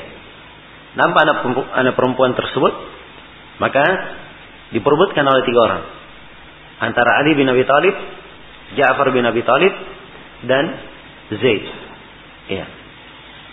Semuanya punya hubungan keluarga dengan siapa? Hamzah.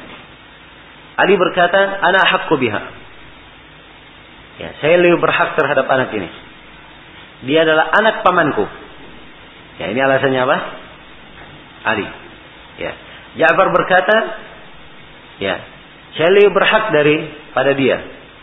Apa? Saya lebih berhak terhadap anak ini. Dia adalah anak pamanku. Ya, sama ya. Anak pamanku dan bibi dari apa? Anak ini adalah istriku.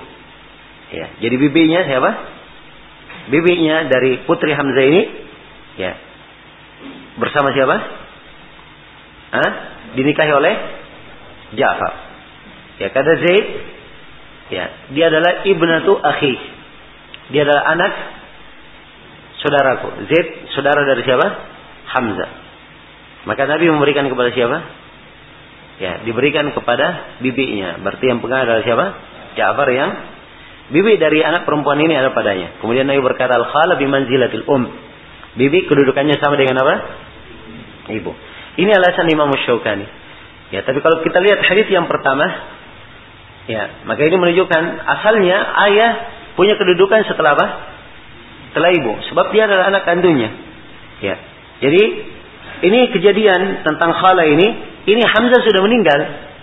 Jelas ya? Maka diberikan ke mana? Ke khalanya. Ya, jelas ya? Jadi urutan dari Imam Syaukani di sini perlu di, di, dipertimbangkan kembali. Ya, beliau mendudukkan khala yang kedua sebelum apa? Sebelum ayah. Maka harusnya dari sisi urutan, ya. Yang pertama adalah ibu. Yang pertama adalah siapa? Ibu. Ya. Nah, ibu ini kalau dia sudah meninggal misalnya ibunya, maka ibunya ibu yang paling berhak. Ibunya siapa? Ibunya ibu. Nah, yaitu siapa? Neneknya. Sebab dia asal dari apa? Dari sisi nasab. Ya kalau si ibu berhak, maka ibunya ibu yang merupakan asal dari si ibu, tentunya apa? Juga berhak dalam hal ini. Ya. Kalau si ibu sudah sudah tidak ada ibunya atau ibunya sudah menikah, maka hak pindah kepada siapa? Kepada ayah. Ya, pindah kepada ayah. Ya. Kalau ayahnya tidak ada, maka ibunya ayah. Ibunya apa? Ibunya ayah. Kalau tidak ada ibunya ayah, maka dia pindah kepada siapa? Ayahnya ayah atau kakek. Kakek dari apa? Anak itu. Nah, jelas ya? Kemudian setelah itu pindah kepada apa namanya? Kepada ya saudara perempuan dari anak yang disusui. Jadi kalau anak yang disusui punya saudara perempuan, saudara perempuan yang apa? Yang merawatnya. Nah, saudara perempuan yang merawatnya. Sebab ini yang paling dahulukan dalam warisan. Ya, saudara perempuannya mencakup saudara perempuan seayah dan seibu atau saudara perempuan seibu atau saudara perempuan apa? Seayah. Jelas ya? ya. Kalau tidak ada saudara perempuan maka pindah ke mana? Ke khalah. Baru pindah ke mana? Ke bibi. Jelas ya? Dan khalah ini dia mencakup. Ya khala untuk kedua ayahnya. Ya khala maksudnya uh, dalam ayah maupun ibunya atau khala dalam seibu atau khala dalam se ayah. Nah kalau tidak ada khalanya maka kepada apa? Ammahnya. Kepada ammahnya.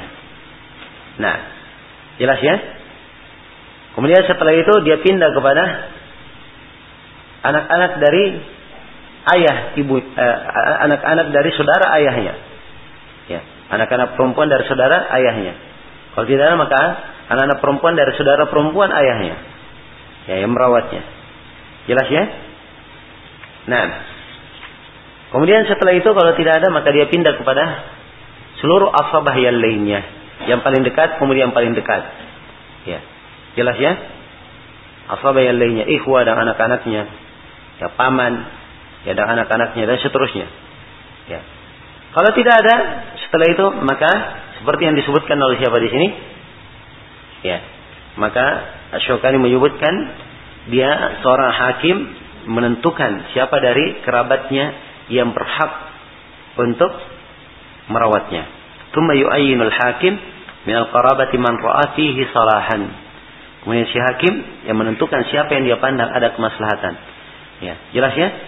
Dalilnya apa sih hakim punya hal dari seperti ini? Sebab namanya hakim, ya, dia berhak untuk melihat kemaslahatan pada umat. Ya, dan di sini ketika Ali, Ja'far dan Zaid, ya, mereka mempermislikan masalah ini, hakim juga yang menentukannya. Yang menunjukkan bahwa dia, ya, diterima pandangannya dan penentuannya di dalam masalah ini. Jelas ya? Kemudian kata Syukani rahimahullah wa ba'da bulughi sinnil istiqlal yukhayyaru sabiyu baina abihi wa ummihi. Dan begitu dia sudah sampai ke umur sudah bisa menyendiri, ya, sudah bisa istiqlal. Tetapi kalau dia masih kecil ya, ini sekarang kalau dia apa? Sudah menyendiri, ya, dia sudah paham, sudah bisa memilih. Ya, maka yukhayyaru sabiyu baina abihi wa ummihi. Maka anak ini diberikan pilihan antara apa? Antara ayah dan apa? Ibunya. Jelas ya? Jadi kalau dia sudah bisa memilih, ya kalau anaknya masih belum bisa memilih atau ada kelainan sehingga dia belum bisa menentukan, maka asalnya masih tetap sama siapa? Sama ibunya. Tapi kalau dia sudah memilih, ya maka di sini anak ini, ya apa? Dia didudukkan, kemudian dia memilih antara siapa? Antara ayah atau antara ibunya. Ini berdasarkan hadis Abu Hurairah yang diriwayatkan oleh Imam Abu Daud rahimahullahu taala. Ya. Diriwayatkan oleh Imam Ahmad Ibnu Majah Tirmidzi ya dan datang juga sebagian riwayat dari Abu Daud. Nah, tentang kisah pemilihan ini. Ya, datang seorang perempuan yang sudah ditalak oleh suaminya, kemudian mereka mempersilahkan masalah anak ini. Ya, Nah, maka ya Nabi Shallallahu Alaihi Wasallam berkata hada abuka wa hada ummuka. Ini ayahmu dan ini ibumu. Silahkan kamu mau ikut mana. Ya, maka si anak pun mengambil tangan ibunya. Kemudian dia pergi bersama ibunya. Jelas ya? Dia pergi bersama ibunya. Ya. Maka nampak dari sini bahwa si anak kalau dia memilih, ya, maka dia dirawat oleh ibunya. Tapi bukan artinya tidak boleh ketemu ayahnya. Ya, itu keliru besar ya. Ya, demikian pula kalau misalnya si anak pilih ayah, bukan artinya tidak boleh ketemu apa? Ketemu ibunya. Asalnya ayah yang mendidiknya. Karena itu, kata para ulama, kalau misalnya si anak memilih ibu, maka di malam harinya si anak bermalam di rumah ibunya. Tapi di siang harinya dia ke rumah ayah. Ayah yang mendidiknya. Jelas ya? Yang mendidiknya. Kalau si anak memilih ayah, maka siang dan malamnya dia di rumah ayah. Tapi si anak tidak boleh dilarang untuk mengunjungi apa? mengunjungi ibunya sebab pelarangan ini akan mengakibatkan dia durhaka kepada orang tua. Jelas ya? Ya. Dan inilah termasuk masalah di dalam apa namanya masyarakat. Kadang kalau sudah cerai, oh, sudah anak ikut juga dalam masalah orang tua. Ya. Dia sama ayahnya tidak boleh ketemu, ya anaknya juga diprovokasi untuk jangan ketemu. Ya, jelas ya? Jadi ini adalah hal yang keliru. Hal yang keliru. Harusnya seorang anak itu dididik untuk berbakti kepada siapa?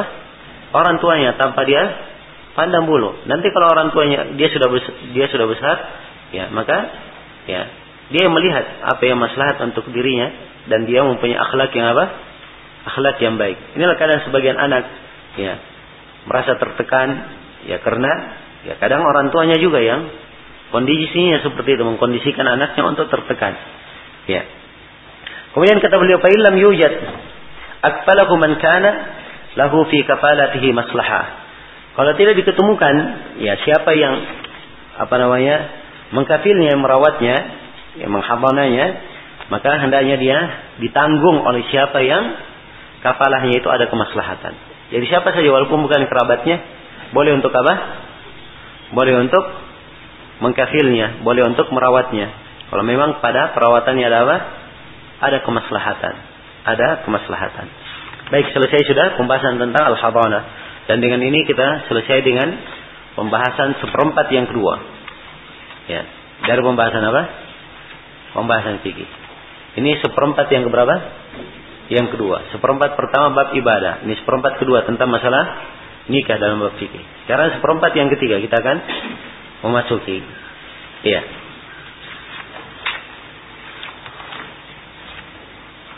Baik. Kata penulis rahimahullahu taala Kitabul Bai. Ya. Kitab tentang al-bai.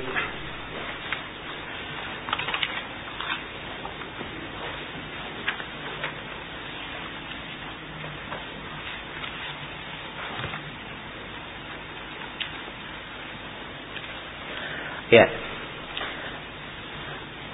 Kitab penjelasan tentang seputar jual beli. Seputar jual beli. Nah.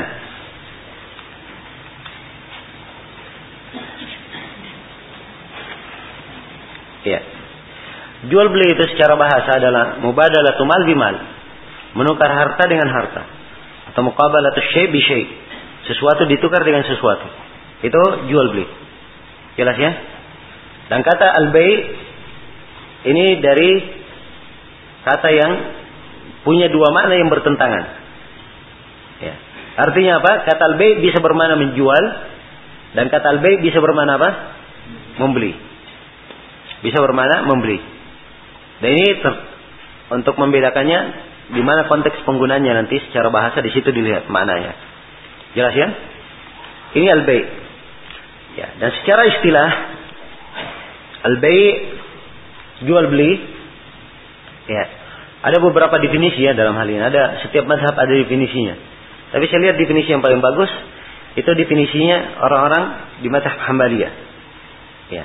Dia katakan bahwa al-mal mubadalatu malin walau fi dhimmah atau manfaatin mubahah bimithli ahadihima ala ta'bid ghairi riba wa qardin. Ya. Panjang ya. Ya baik saya ulangi. Mubadalatu malin walau fid dimmah. Jadi secara istilah menukar harta mal. Walau fid dimmah, walaupun harta itu dalam apa? Tanggung jawabnya. Masih dalam dimmahnya. Ya. Jelas ya? Perbedaan antara dimmah dan selain dimmah, kalau sesuatu harta sudah pasti, ini dia katakan, ini bayarannya. Ya barangnya ini. Itu apa namanya? Fiddim uh, muayyan namanya. Kalau fiddim mah ya dikatakan saya mau beli apa namanya? Uh, saya mau beli barang. Ya. Barangnya begini, disebutkan sifatnya. Ini bayarannya. Jelas ya? Ini bayarannya kamu bikinkan barang ini. Maka dia pun si pembuat membuatkan barang tersebut. Apakah barangnya sudah ada? Jawabannya tidak. Masih apa? masih di pundaknya. Ya, jadi penukaran ini masih walaupun dia apa? Di dimmahnya. Jadi dia menukar harta walaupun di dimmah atau manfaatin mubah. Ya. Atau dia menukar sebuah manfaat yang dibolehkan. Sebuah manfaat yang apa? Dibolehkan. Ya. Bimitli ahadihima. Jadi yang ditukar ada tiga. Apakah harta sudah pasti? Atau harta yang masih dirimah? Atau sebuah manfaat? Bukan harta tapi apa? Manfaat. Dia menukar dengan sesuatu yang semisal dengannya. Jadi harta ditukar dengan harta. Ya. Atau harta ditukar dengan apa? Manfaat. Ya. Harta yang ditukar dengan manfaat itu juga dihitung apa? dihitung baik. Ya. Contoh misalnya apa? Ya. Ada orang dia punya rumah di bagian dalam. Tanah di depannya ini semuanya adalah tanah orang lain. Ya. Dia kalau lewat lewat di mana? Ya tanah orang kan begitu. Ya. Maka dia boleh, tetangganya boleh menyewakan apa? Ya, menyewakan sebuah lorong di situ untuk dia lewat. Jelas ya? Lorong ini apa? Manfaat. Jelas ya? Manfaat dia tukar dengan apa? Dengan uang. Ini boleh atau tidak? Boleh. Ini jual beli. Jelas ya? Ya boleh walaupun dengan manfaat. Jelas sampai sini? Ya, jadi menukar harta walaupun masih ditanggung jawab atau dia menukar sebuah manfaat, dia tukar dengan yang semisal dengannya. Ya, harta ditukar dengan harta. Jadi kalau kita sebutkan yang bisa ditukar ada tiga. Dan tiga ini ditukar dengan semisal dengannya, berarti tiga kali tiga. Semuanya berapa jenis penukaran? Ada sembilan jenis penukaran. Ya, kalau saya rinci, pertama harta dengan harta. Ya, harta yang apa? Harta yang sudah jelas dengan harta yang sudah apa? Sudah jelas. Yang pertama. Ya. Ini contohnya banyak ya. Ya, saya punya duit, saya beli beras. Saya kasih duitnya sambil apa? berasnya. Ya. Jelas sampai sini? Nah. Baik. Ini harta dengan harta. Kemudian yang kedua, harta yang sudah jelas, muayyan, sudah tertentu, ya tukar dengan harta yang masih di mana? Di rimahnya. Ini yang kedua. Kemudian yang ketiga, harta yang sudah muayyan ditukar dengan apa? Dengan manfaat. Ditukar dengan manfaat. Ini sudah tiga. Yang keempat, sesuatu yang di dalam dimmah Ditukar dengan sesuatu yang apa? Di dalam dimah. Ya. Yang kedua, sesuatu yang di dalam dimah ditukar dengan apa? Ditukar dengan harta yang muayyan. Kemudian yang ketiga, sesuatu yang di dalam dimah ditukar dengan apa? Dengan manfaat. Demikian pula berikutnya manfaat dengan manfaat, manfaat dengan harta yang sudah jelas dan manfaat dengan apa? Harta yang masih dalam dimah. Ini sembilan jenis apa? Penukaran. Jadi Jual beli itu penukaran harta walaupun dia masih di dalam tanggung jawab atau penukaran sebuah manfaat yang mubah, manfaat yang boleh ditukar dengan yang semisal dengannya. Alat takbid, penukarannya apa? Alat takbid. Iya. Dengan apa? Iya. Untuk selama-lamanya. Jadi kalau lorong yang saya contoh tadi itu, ya dia membayar penukaran dalam bentuk apa? selama-lamanya. Bukan dia kasih pemilikan tanah, tapi manfaatnya ditukar untuk apa? Selamanya dia pakai. Tidak boleh suatu saat, oh sudah habis bayaranmu. Ya, itu kontrakan namanya. Kalau dikontrak, lain lagi masalahnya. Ini apa? Manfaatnya yang dia tukar, bukan apa? Bukan tanahnya, tapi manfaat lewat, boleh lewat di situ. Jelas ya? Alat takbid untuk selama-lamanya. Ya, jadi kalau sementara ini namanya apa? Sewa menyewa. Dia ya dibahas dalam bab muamalah tapi dari sisi huk dari sisi definisi dia tidak masuk dalam apa jual beli ya kita akan bahas juga tentang sewa menyewa tapi dari sisi definisi dia tidak masuk ke dalam jual beli gairi riban wala qardin gairi riban wa qardin ya bukan riba dan bukan apa pinjaman sebab riba bukan jual beli Allah bedakan antara riba dan apa jual beli Allah firman ahallallahu al-bai'a wa harrama riba. Allah halalkan jual beli dan haramkan riba. Jadi bedakan antara riba dan apa? Jual beli. Ya. Wala qardin dan tak boleh pinjaman. Tidak boleh apa? Pinjaman. Sebab pinjaman bukan apa? Bukan jual beli. Ya. Pinjaman itu itu bukan diakad apa? Yang sifatnya al-muawadat. Ya, adanya pertukaran, tapi dia maksudnya ke tabarruat. Hal yang sifatnya apa? Al-irfaq wa tabarru'. Dia berbaik dengan orang dan menyerahkan ke orang. Jelas ya? Itu pinjaman. Tapi kalau jual beli dia maksudnya ke akad apa? Muawadat adanya pergantian. Jelas ya? Maka ini definisi apa? Definisi jual beli. Iya. Baik. Kemudian akan di, kita terangkan bahwa harta ini bukan semua harta, ada harta yang dikhususkan. Ya maksudnya harta yang ada manfaatnya. Dan kita akan terangkan insya Allah. Baik. Sina Syokani membuka pembahasan beliau. Dan ini pembahasan panjang sekali. Ya. Ada yang paling banyak beliau terangkan di sini tentang bentuk-bentuk jual beli yang diharamkan. Yang paling panjang penjelasannya. Beliau merinci hampir semua jual beli yang diharamkan yang disebut dalam nas beliau terangkan. Ya. Kita apa namanya akan terangkan di sini ya beberapa pembahasan. Pembahasan yang pertama syarat-syarat jual beli. Ya. Jual beli itu disyaratkan oleh para ulama beberapa syarat. Ya. Ada tujuh syarat yang disyaratkan. Syarat yang pertama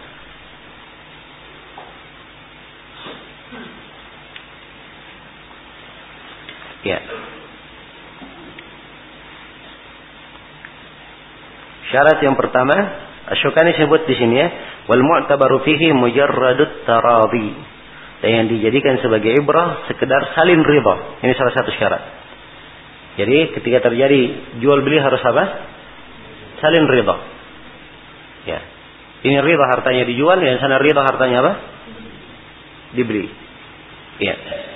Jadi harus saling ridha. Baik.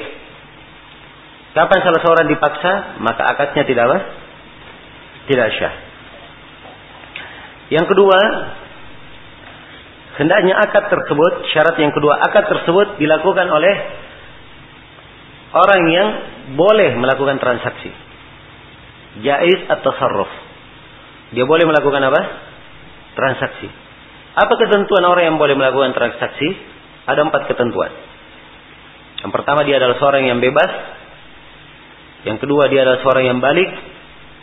Yang ketiga dia adalah seorang yang akil, waras. Yang keempat dia adalah seorang yang apa? Rashid. Ya. Rashid. Jelas ya? Dia pandai menggunakan apa? Harta itu. Jadi ini yang dikatakan boleh melakukan transaksi. Pertama dia adalah seorang yang bebas. Kalau dia budak, boleh melakukan transaksi atau tidak? Jawabannya tidak boleh kalau dia budak. Ya. Kemudian yang kedua, ketentuan yang kedua dia harus balik. Dia harus balik. Ya, kalau anak kecil maka tidak boleh melakukan apa? Transaksi. Kecuali dalam perkara yang wajar dan perkara itu apa? Biasa. Ya seperti anak kecil ketapa misalnya beli apa namanya? Beli permen, beli gula, apa beli beli beli roti, ya beli biskuit. Itu hal yang apa namanya biasa anak kecil. Ya, permennya naik pun anak kecil bisa bicara. Ini kok dimahalin kemarin 500 sekarang jadi 1000. Ya. Dia bisa bicara. Jelas ya? Maka dalam hal yang sebenarnya tidak ada masalah. Tapi kalau anak kecil transaksinya besar, dia beli mobil, beli rumah, ya. Maka ini tidak diperbolehkan kalau dia masih apa? Masih kecil. Dia belum bisa memikirkan hal yang sejauh itu.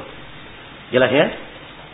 Kemudian syarat yang ketiga dari syarat yang apa namanya ini masih berkaitan dengan apa? Orang yang boleh transaksi ya. Kemudian disyaratkan orang yang boleh transaksi dia harus orang yang akil, waras. Ya kalau dia tidak waras, ya ini tentunya tidak boleh. Ya. Nah, maka tidak boleh seorang datang kepada orang yang gila. Ya. Dia katakan sebeli rumahmu. Ya. Dia kasih uang sepuluh ribu. Orang tersebut suruh tanda tangan. Ya. Jelas? Maka ini tidak diperbolehkan sebab dia menjualnya dalam keadaan apa? Ya, tidak sadar, tidak wa, tidak waras. Kemudian yang ke berapa? Yang keempat dia harus rasyid. Rasyid ini dia pandai mempertimbangkan baik atau tidaknya. Dia kadang sudah akil, apa sudah balik, sudah sudah besar, tapi dia tidak rasyid. Ya. Waras, waras. Tapi dia tidak apa? Tidak rasyid. Dia punya harta, tidak pandai menggunakan hartanya. Yang mana yang paling didahulukan, yang mana yang tidak. Ya, jelas ya? Sembarang saja dia beli. Ini namanya gairu apa? Gairu rasyid. Maka yang seperti ini belum apa tidak boleh transaksi dengannya. Ya. Jelas ya? Tidak boleh transaksi dengannya. Dia pengen sedikit, pengen sesuatu apa pun, mobilnya pun tidak apa-apa dijual satu juta. Ya. Jelas ya? Ini apa gairu? Rasyid namanya. Maka tidak boleh transaksi. Ya, ini dengan orang yang gairu rasyid sebab dia adalah orang yang tidak boleh melakukan transaksi. Jadi saya uh, tekankan syarat yang kedua dari syarat jual beli, ya orang yang melakukan akad jual beli adalah orang yang apa? Boleh melakukan transaksi. Ada empat, ada empat ketentuan bagi orang yang boleh melakukan transaksi telah kita terangkan. Baik syarat yang ketiga, hendaknya barang yang dilakukan padanya, ya, saya ulangi hendaknya sesuatu yang dilakukan padanya akad jual beli itu adalah sesuatu yang boleh dimanfaatkan. Sesuatu yang apa? Mubahatun nafa, boleh dimanfaatkan. Minggairi hajah. Boleh dimanfaatkan walaupun tanpa ada keperluan. Ya. Jelas ya? Maka di sini ada tiga perkara di dalam syarat yang ketiga ini. Yang pertama, barang tersebut adalah barang yang apa? Ada manfaatnya. Jadi harus ada apa? Barang yang ada manfaatnya. Kalau barang itu tidak ada manfaatnya maka tidak boleh apa? Tidak boleh dijual. Iya. Tidak boleh dijual. Jelas ya? Jelas sampai sini? Ya, baik. Ini hal yang pertama. Ya kalau misalnya ada orang yang datang kepadanya dia jual misalnya ulat. Ini ulat saya jual. Ya. Jelas ya? Maka ini tidak ada manfaatnya, tidak boleh untuk jual beli. Kemudian yang kedua, kita katakan manfaat yang boleh. Jadi manfaat yang dibolehkan. Adapun kalau manfaatnya diharamkan, maka itu tidak boleh di, di apa? Dijual. Ya, seperti yang jual alat-alat musik. Ya, itu tidak boleh. Sebab dia manfaat apa? Diharamkan. Ya. Alat-alat musik adalah haram. Sebagaimana dalam hadis riwayat Bukhari, la yakunanna aqwamun yastahilluna al-hirra wal harir wal khamra wal ma'azif. Akan datang nanti satu kaum mereka menghalalkan zina, sutra, uh, minuman keras dan apa? Alat-alat musik. Jadi alat-alat musik ini adalah haram, haram apa? Ya, haram manfaatnya, maka tidak boleh dimanfaatkan. Jelas ya? Baik. Berikutnya dikatakan Ya. Ya, di, saya, disebutkan tadi ada tiga ya barang itu atau sesuatu yang di, dilakukan akad transaksi itu dia adalah bore yang dimanfaatkan tanpa ada keperluan. Ini hal yang ketiga. Ya. Jadi tanpa ada keperluan pun dia bisa dimanfaatkan. Beda dengan sesuatu yang tadinya haram dilakukan karena ada keperluan. Ya. Dilakukan karena apa? Ada keperluan. Nah, ini contohnya apa?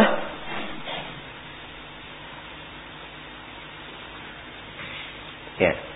Contohnya misalnya bangke. Ya, bangke boleh atau tidak? Hah? Tidak boleh. Tapi kalau orang yang terdesak, darurat, ya boleh memakan bangke atau tidak? Ya dibolehkan dalam Al-Quran. Illa matturirtum ilaih. Kecuali apa yang kalian terdesak padanya. Ya, darurat keadaannya. Jelas ya? Maka ini boleh tapi karena apa? Ada keperluan. Ini enggak. Yang seperti ini ya tidak boleh dijadikan sebagai apa? Barang yang dijual dilakukan padanya akad jual beli. Demikian pula contohnya misalnya anjing anjing buruan.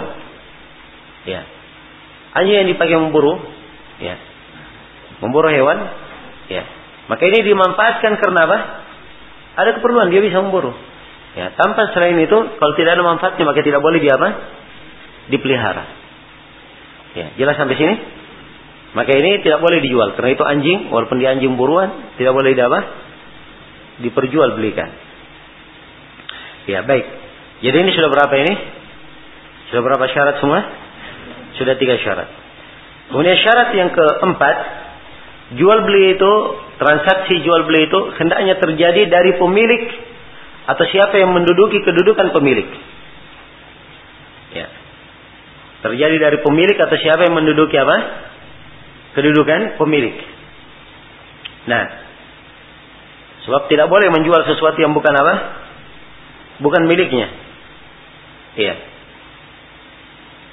Jadi dari pemilik atau siapa yang diwakilkan oleh pemilik? Ada wakilnya misalnya. Ya.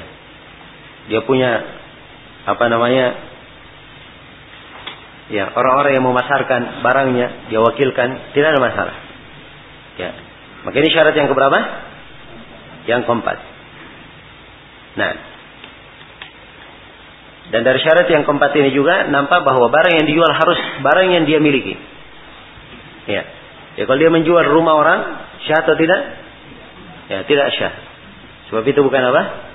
Bukan miliknya. Kemudian syarat yang kelima, hendaknya barang dan harga dari barang adalah hal yang mampu untuk diserahkan. Barang dan harga dari barang adalah hal yang mampu untuk apa? Diserahkan. Ya. Kalau hal yang tidak bisa diserahkan, maka itu tidak syah. Misalnya ada yang berkata, saya jual burung-burung itu yang berada di langit kepadamu. Ya. Jelas ya? Saya jual ikan yang berada di lautan itu untukmu. Ya. Ini dia Pertama dia tidak miliki burung-burung yang ada di di langit yang terbang itu dia tidak mampu untuk apa? Menyerahkannya. Jelas ya? Baik. Maka ini tidak diperbolehkan kalau dia tidak mampu menyerahkannya. Iya. Kemudian yang keenam, syarat yang keenam, hendaknya barang yang dilakukan transaksi ya, padanya itu adalah barang yang dimaklumi. Barang yang apa? Barang yang dimaklumi dengan melihatnya atau dengan pensifatannya. Ya, jadi harus barang yang telah dimaklumi. Ya, dia lihat barangnya. Oh ini barangnya yang saya inginkan. Walaupun dia tidak lihat, dia sebutkan apa? Bagaimana keadaan barang tersebut, pensifatannya. Iya. Jelas ya? Misalnya dia ingin beras. Beras apa? Banyak jenis beras. Ya. Oh saya ingin beras kepala misalnya. Ya. Beras kepala atau kelapa? Ya, kepala ya. Ya, baik. Dia ingin beras misalnya. Disebut jenisnya. Oh. Dia ingin telur. Telur apa? Oh, dia sebut telur ayam kampung. Ya kan jelas ya? Ya, walaupun dia tidak lihat barangnya, tapi orang bilang telur ayam kampung. Ya. Kemudian dibawakan telur bebek. Ya. Dia kan tahu bahwa ini bukan apa? Bukan pesanannya. Ya, jelas sampai sini? Baik. Ya. Jelas ya ini contoh ini ya. Ya. Dan ini tentunya di masa ini ada sejumlah, sejumlah transaksi yang kadang lebih detail daripada itu. Misalnya komputer. Ya. Dia pengen apa namanya? Uh, bagaimana komponen komputer tersebut apa isinya disebutkan semuanya harus lengkap mereknya ya misalnya ya. terus isinya berapa untuknya dia rinci dengan pensifatan yang semuanya apa semuanya jelas dan dimaklumi Ya. Jadi kalau dia sebut saja saya pengen komputer. Ya. Diberikan apa namanya dia dia tidak tidak tidak, tidak dimaklumi apa yang dia maksudkan. Ya. Dengan komputer tersebut, ya maka ini tidak syah akadnya. Ya, sebab ini akan menimbulkan nanti masalah lagi di belakang. Setelah dia beli, oh bukan itu yang saya maksud. Ya, sebab memang dari asalnya dia tidak sebut. Ya, jelas ya? Baik. Jadi ini dengan melihat atau dengan mensifatkannya, dengan mensifatkannya. Ya, di masa kekinian ada bentuk-bentuk transaksi. Ya. Masa kekinian ada bentuk transaksi. Kadang dari sisi pensifatannya ditulis di internet. Ya, dilihat. Ya, jelas ya?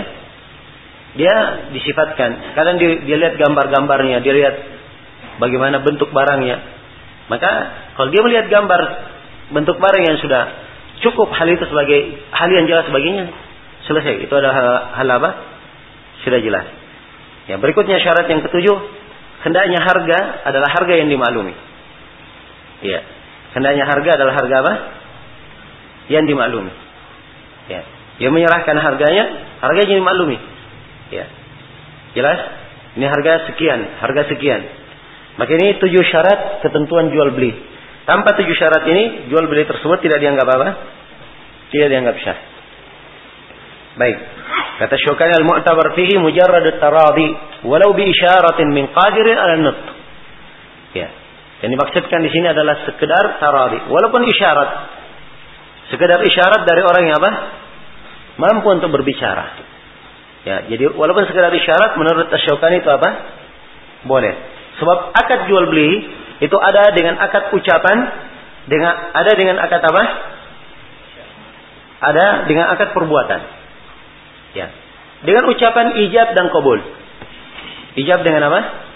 Kabul. Dia berkata saya jual barang saya ini, saya jual buku saya ini dengan harga 10 ribu. Ya. Ini apa? Ijab. Si pembeli berkata, iya saya terima dengan harga 10 ribu.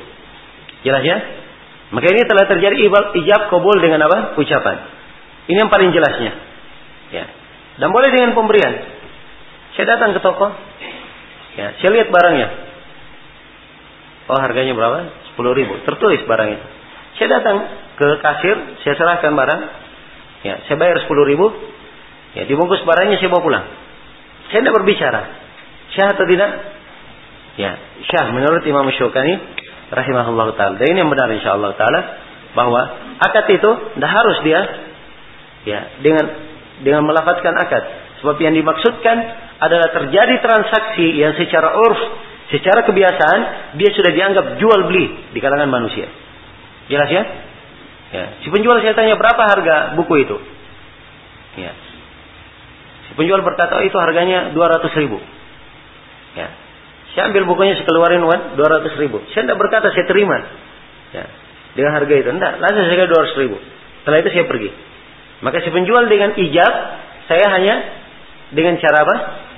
Cara membayar kemudian mengambil. Ya, dia dengan ucapan, saya dengan perbuatan. Ini tidak ada masalah. Sebab ini sudah dihitung apa? Saling ridho di dalam hal ini. Sebab yang dimaksudkan ada saling apa? Saling ridho. Jelas sampai sini ya? Baik, kemudian setelah itu beliau merinci di sini tentang bentuk-bentuk jual beli yang tidak diperbolehkan. Ya, beliau merinci bentuk-bentuk jual beli yang tidak diperbolehkan. Nah, untuk jual beli bentuk-bentuk jual beli yang tidak diperbolehkan ini ini agak panjang ya. Untuk diuraikan sekarang ini waktunya sisa uh, 10 menit. Tapi saya akan menguraikan ya sebagai kaidah untuk memasuki ya bentuk-bentuk jual beli yang diharamkan. Saya ingin memberikan di sini pembahasan yang kedua, sebab-sebab pengharaman suatu transaksi jual beli. Kenapa ada jual beli yang diharamkan? Ya. Kenapa dilarang melakukan misalnya apa? Uh,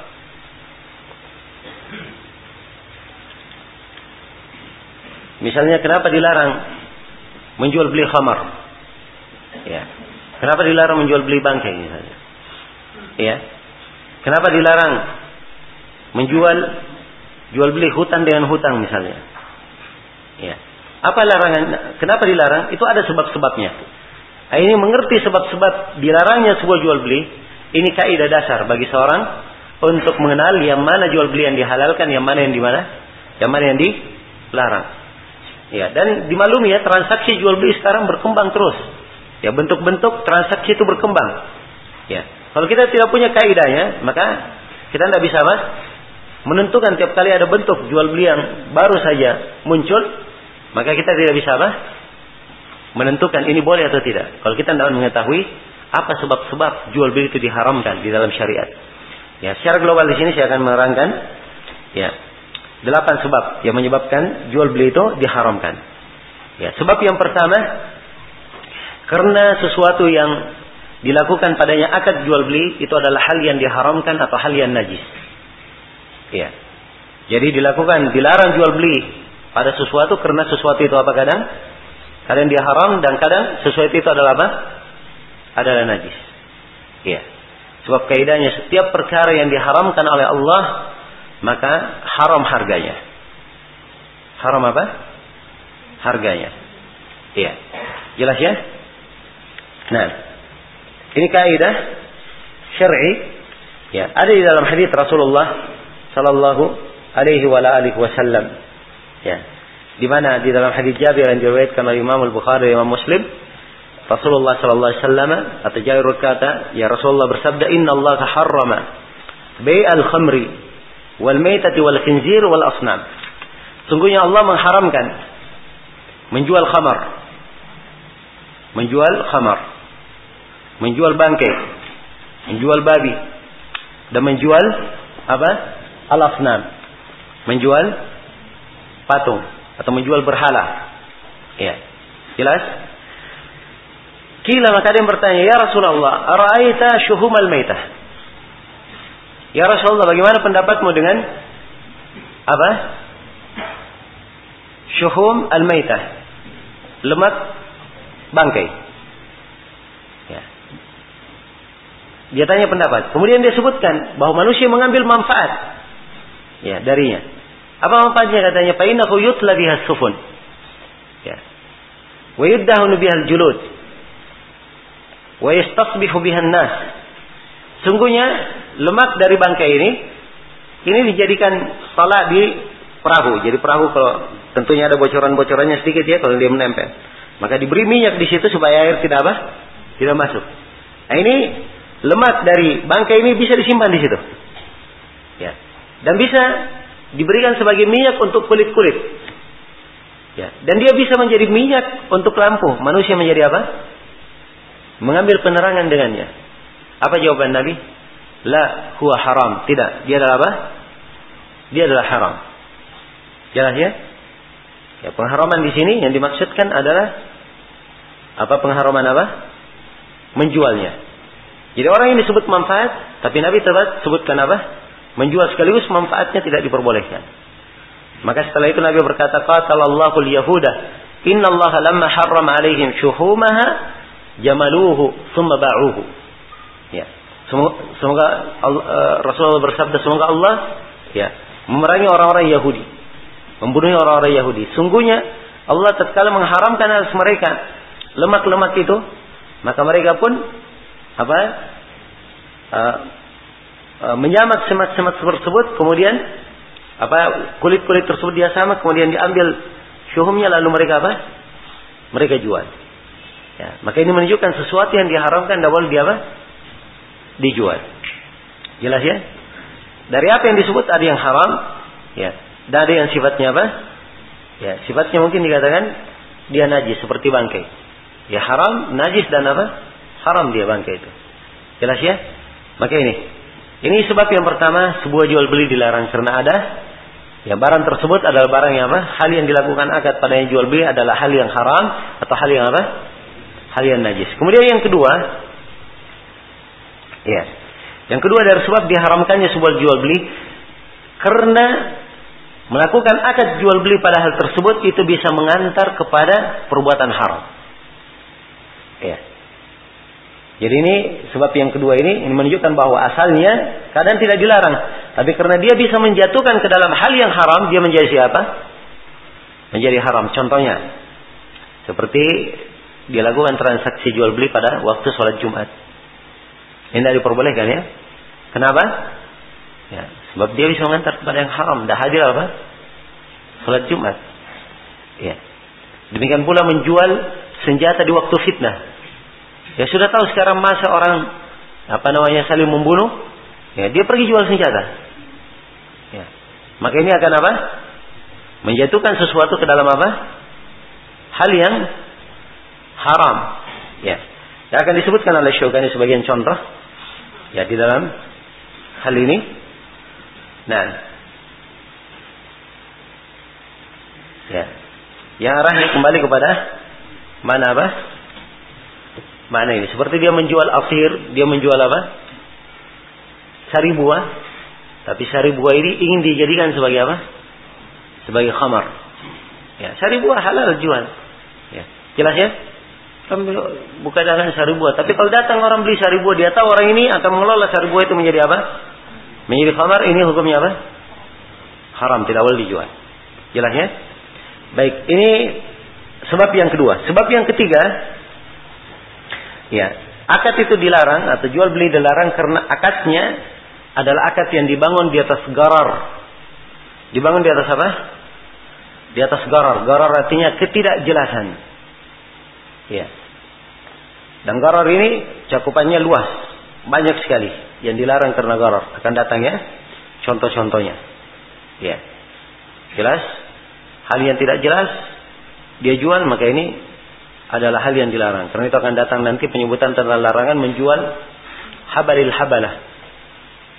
Ya. Habal apa? Habalah. Kandungan yang akan dikandung oleh anak yang ada di dalam kandungan hewan. Gimana itu? Ya, jadi kandungan yang akan dikandung oleh anak yang berada dalam kandungan apa? Hewan. Ya, jadi sekarang hewannya sedang hamil. Onta misalnya sedang apa? Sedang mengandung. Ya. Ini kan anaknya masih di dalam kandungan kan? Anak dari apa namanya nanti anak onta ini kalau dia lahir kemudian punya anak lagi itu yang sudah dijual. Ya. Ini namanya habalil habalah. Ini tidak jelas. Ya anaknya saya lahir atau tidak belum jelas. Bagaimana dia muncul cucunya? ya. Baik. Jelas ya? Kemudian berikutnya, tapi ini di bagian orang yang apa namanya punya onta, punya kuda, itu adalah hal yang kadang terjadi sebab ini apa namanya bibitnya bukan bibit sembarangan. Ya. Jelas ya? Kemudian di antara Sebab larangan lain ada hal lain ya. Goror ini kalau antum mau tambah di situ maisir boleh saja. Kimar atau maisir. Sebab kimar juga masuk dalam bentuk goror. Walaupun dia agak berbeda sedikit dari sisi uh, kimar ini ada penyerahan apa? Penyerahan biaya. Jadi kimar dan maisir dia menyerahkan biaya, dia memberikan mengeluarkan biaya untuk masuk ke dalam sebuah transaksi. Di dalam transaksi ini mungkin dia untung, mungkin dia apa? Mungkin dia rugi. Itu kimar secara umum. Yang orang Indonesia bahasakan dengan bahasa apa? Bahasa judi. Ya, walaupun judi kebanyakan orang ya judi yang main kartu itu judi. Ya. Tapi asalnya judi dia mengeluarkan biaya. Setelah keluarkan biaya mungkin dia untung dan mungkin dia apa? Mungkin dia rugi. Jelas ya? ya. Maka jangan dikira bahwa judi itu cuma yang di atas meja saja. mungkin dia duduk-duduk main SMS bisa judi juga. Ya. Bisa atau tidak? Bisa. Sekarang banyak ya. Ya kirim SMS untuk ikut apa? Undian. Ya. Satu kali kirim SMS dapat dipotong berapa? Ya seribu, ada yang sepuluh ribu. Tarif biasa pun tidak boleh, apalagi dilebihkan. Ya sebab tarif biasa juga artinya dia mengeluarkan apa? Mengeluarkan biaya. Kecuali kalau uh, pihak operatornya berkata kamu dapat poin. Ya. Silahkan kirim SMS menukar poinnya. Kita kirim SMS gratis, Ya, maka ini tidak ada masalah. Kalau memang gratis, sebab tidak ada apa? Tidak ada biaya.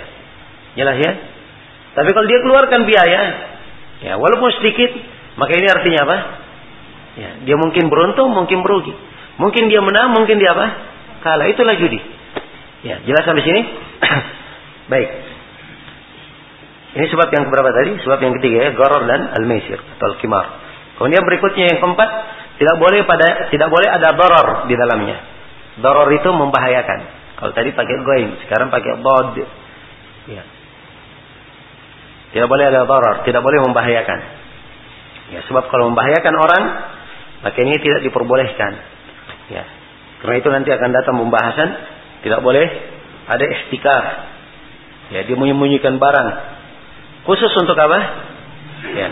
Dia sembunyikan barang semua dia kumpul, Begitu tidak ada lagi yang memiliki barang kecuali dia, dikeluarkan barangnya, dinaikkan harganya sesuka hatinya. Ini membahayakan orang. Ya. Dan Nabi Shallallahu Alaihi Wasallam bersabda la barar wala birar. Tidak ada bahaya dan tidak tidak boleh membahayakan. Demikian pula jual beli dia jual sesuatu di atas jualan saudaranya. Ada saudaranya lagi ya apa namanya transaksi dengan orang dengan harga sepuluh ribu. Dia datang, sudah kamu saya aja saya kasih sembilan ribu. Misalnya, dia bilang sepuluh ribu, saudaranya bilang sepuluh ribu, dia bilang sudah kamu saya kasih berapa? Sembilan ribu. Ini tidak boleh. Sebabnya karena apa? Ini membahayakan apa? Membahayakan orang. Baik, berikutnya dari sebab larangan ya, jual beli karena apa? Akad jual beli tersebut itu terkait dengan sesuatu yang harusnya dia serahkan cuma-cuma. Ya, jadi kalau dia menjual sesuatu yang harusnya diserahkan cuma-cuma, maka ini dilarang jual beli yang seperti itu. Ini banyak contohnya akan datang nanti disebut oleh Syogani. Seperti menjual kelebihan air. Ya, kelebihan air tidak boleh dijual. Ya, dalam artian air mengalir misalnya di depan rumahnya ada sungai, ya, airnya mengalir, ya. Kemudian dikatakan air ya sungai ini saya jual. Ya. Jelas? Ini tidak diperbolehkan. Ya. Atau kelebihan dari rumput, dia punya uh, apa namanya tanah yang luas ada rumputnya. Ya, dikatakan tidak boleh ada yang mengambil rumput di sini. Kalau mau dijual, ini tidak boleh. Jelas ya? Sebab ini adalah hal yang harusnya di apa? Serahkan akan datang mungkin kita akan terangkan. Ya contoh lainnya asbul fahal akan datang. Ya. Air pejantan. Ya. Jadi dulu sebagian dulu kalau dia pejantan yang bagus, ya dia datang. Ini saya bawa onta betina saya. Kawinkan dengan peja, onta pejantanmu. Saya bayar berapa? Ya, jelas ya? Ini asbul fahal. Harusnya diserahkan cuma-cuma. Ya selain daripada itu juga ada apa? Ada goror di dalamnya. Sebab ya namanya ya pejantan ya mungkin saja ya berhasil mungkin apa? Mungkin tidak. Mungkin hasilnya akan menjadi anaknya nanti akan menjadi seperti yang diharapkan dan mungkin juga tidak. Kan begitu? Ya, tidak jelas. Baik, ini yang ke berapa tadi? Yang kelima ya. Kemudian yang keenam, ya dari sebab diharamkannya jual beli karena dia menjual sesuatu yang bukan miliknya. Sesuatu yang apa? Bukan miliknya. Ini sudah kita singgung tadi ya. Dalam syarat. Kemudian yang kedelapan, karena jual beli tersebut ya terdapat ah, yang ketujuh, karena jual beli tersebut terdapat bentuk riba di dalamnya. Ya ini tentang riba ada bab khusus tentang riba ini. Ya. Kan diterangkan oleh Syukani. Kemudian yang kedelapan, karena jual beli tersebut ada hila atau ada perkara yang bisa mengantar kepada riba. Ya, ada tipuan dari mengarah kepada riba atau hal tersebut akibatnya akan mengantar kepada apa? Kepada riba. Ini secara global delapan sebab yang menyebabkan jual beli itu dilarang di dalam syariat kita. Ya, jelas ya. Kalau mau ditambah yang kesembilan nggak apa-apa, tulis saja yang kesembilan. Ya. Dan apabila di dalam jual beli tersebut ada tipuan, ada apa? ada penipuan di dalamnya. Kalau ada penipuan di dalamnya maka ini tidak apa? Tidak diperbolehkan. Kalimat penipuan ini kadang sebagiannya mencakup sebagian hal yang kita sebutkan dari goror misalnya dan kadang penipuan ini adalah makna khusus yang kadang diperlukan. Maka ini sembilan sebab utama yang hendaknya diperhatikan dan ini menyebabkan diharamkannya apa? Jual beli yang diterangkan dalam hadis bahwa itu adalah hal yang diharamkan. Apa yang disebut oleh Syukani yang kita akan baca dari jual beli yang diharamkan dan jumlahnya banyak sekali. Ini insya Allah taala semuanya tidak ada yang keluar dari sembilan sebab yang kita sebutkan. Ya, jelas ya? Ya nanti kalau kita baca, kita akan baca cepat saja. Kita baca sambil sebutkan apa? Dalilnya. Kalau ada sebabnya kita isyaratkan sebabnya apa. Baik. Segera cukup dalam di sini ya.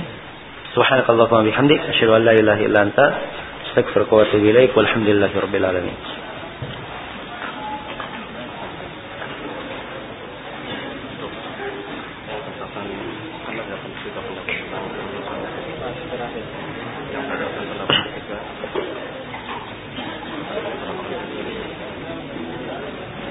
Ya kalau menurut ini apa yang sudah lalu apa dia lima kali susuan juga.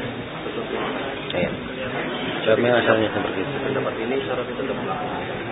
Eh? Syarat tidak berlaku. Syarat lima kali sama fitrah itu kan. Yang yang dia ya meminum air susunya. Nah, dia tidak bertentangan dengan itu.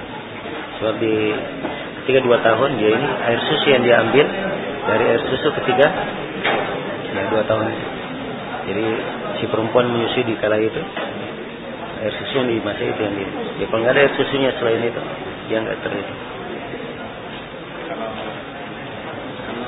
seorang suami punya anak istri,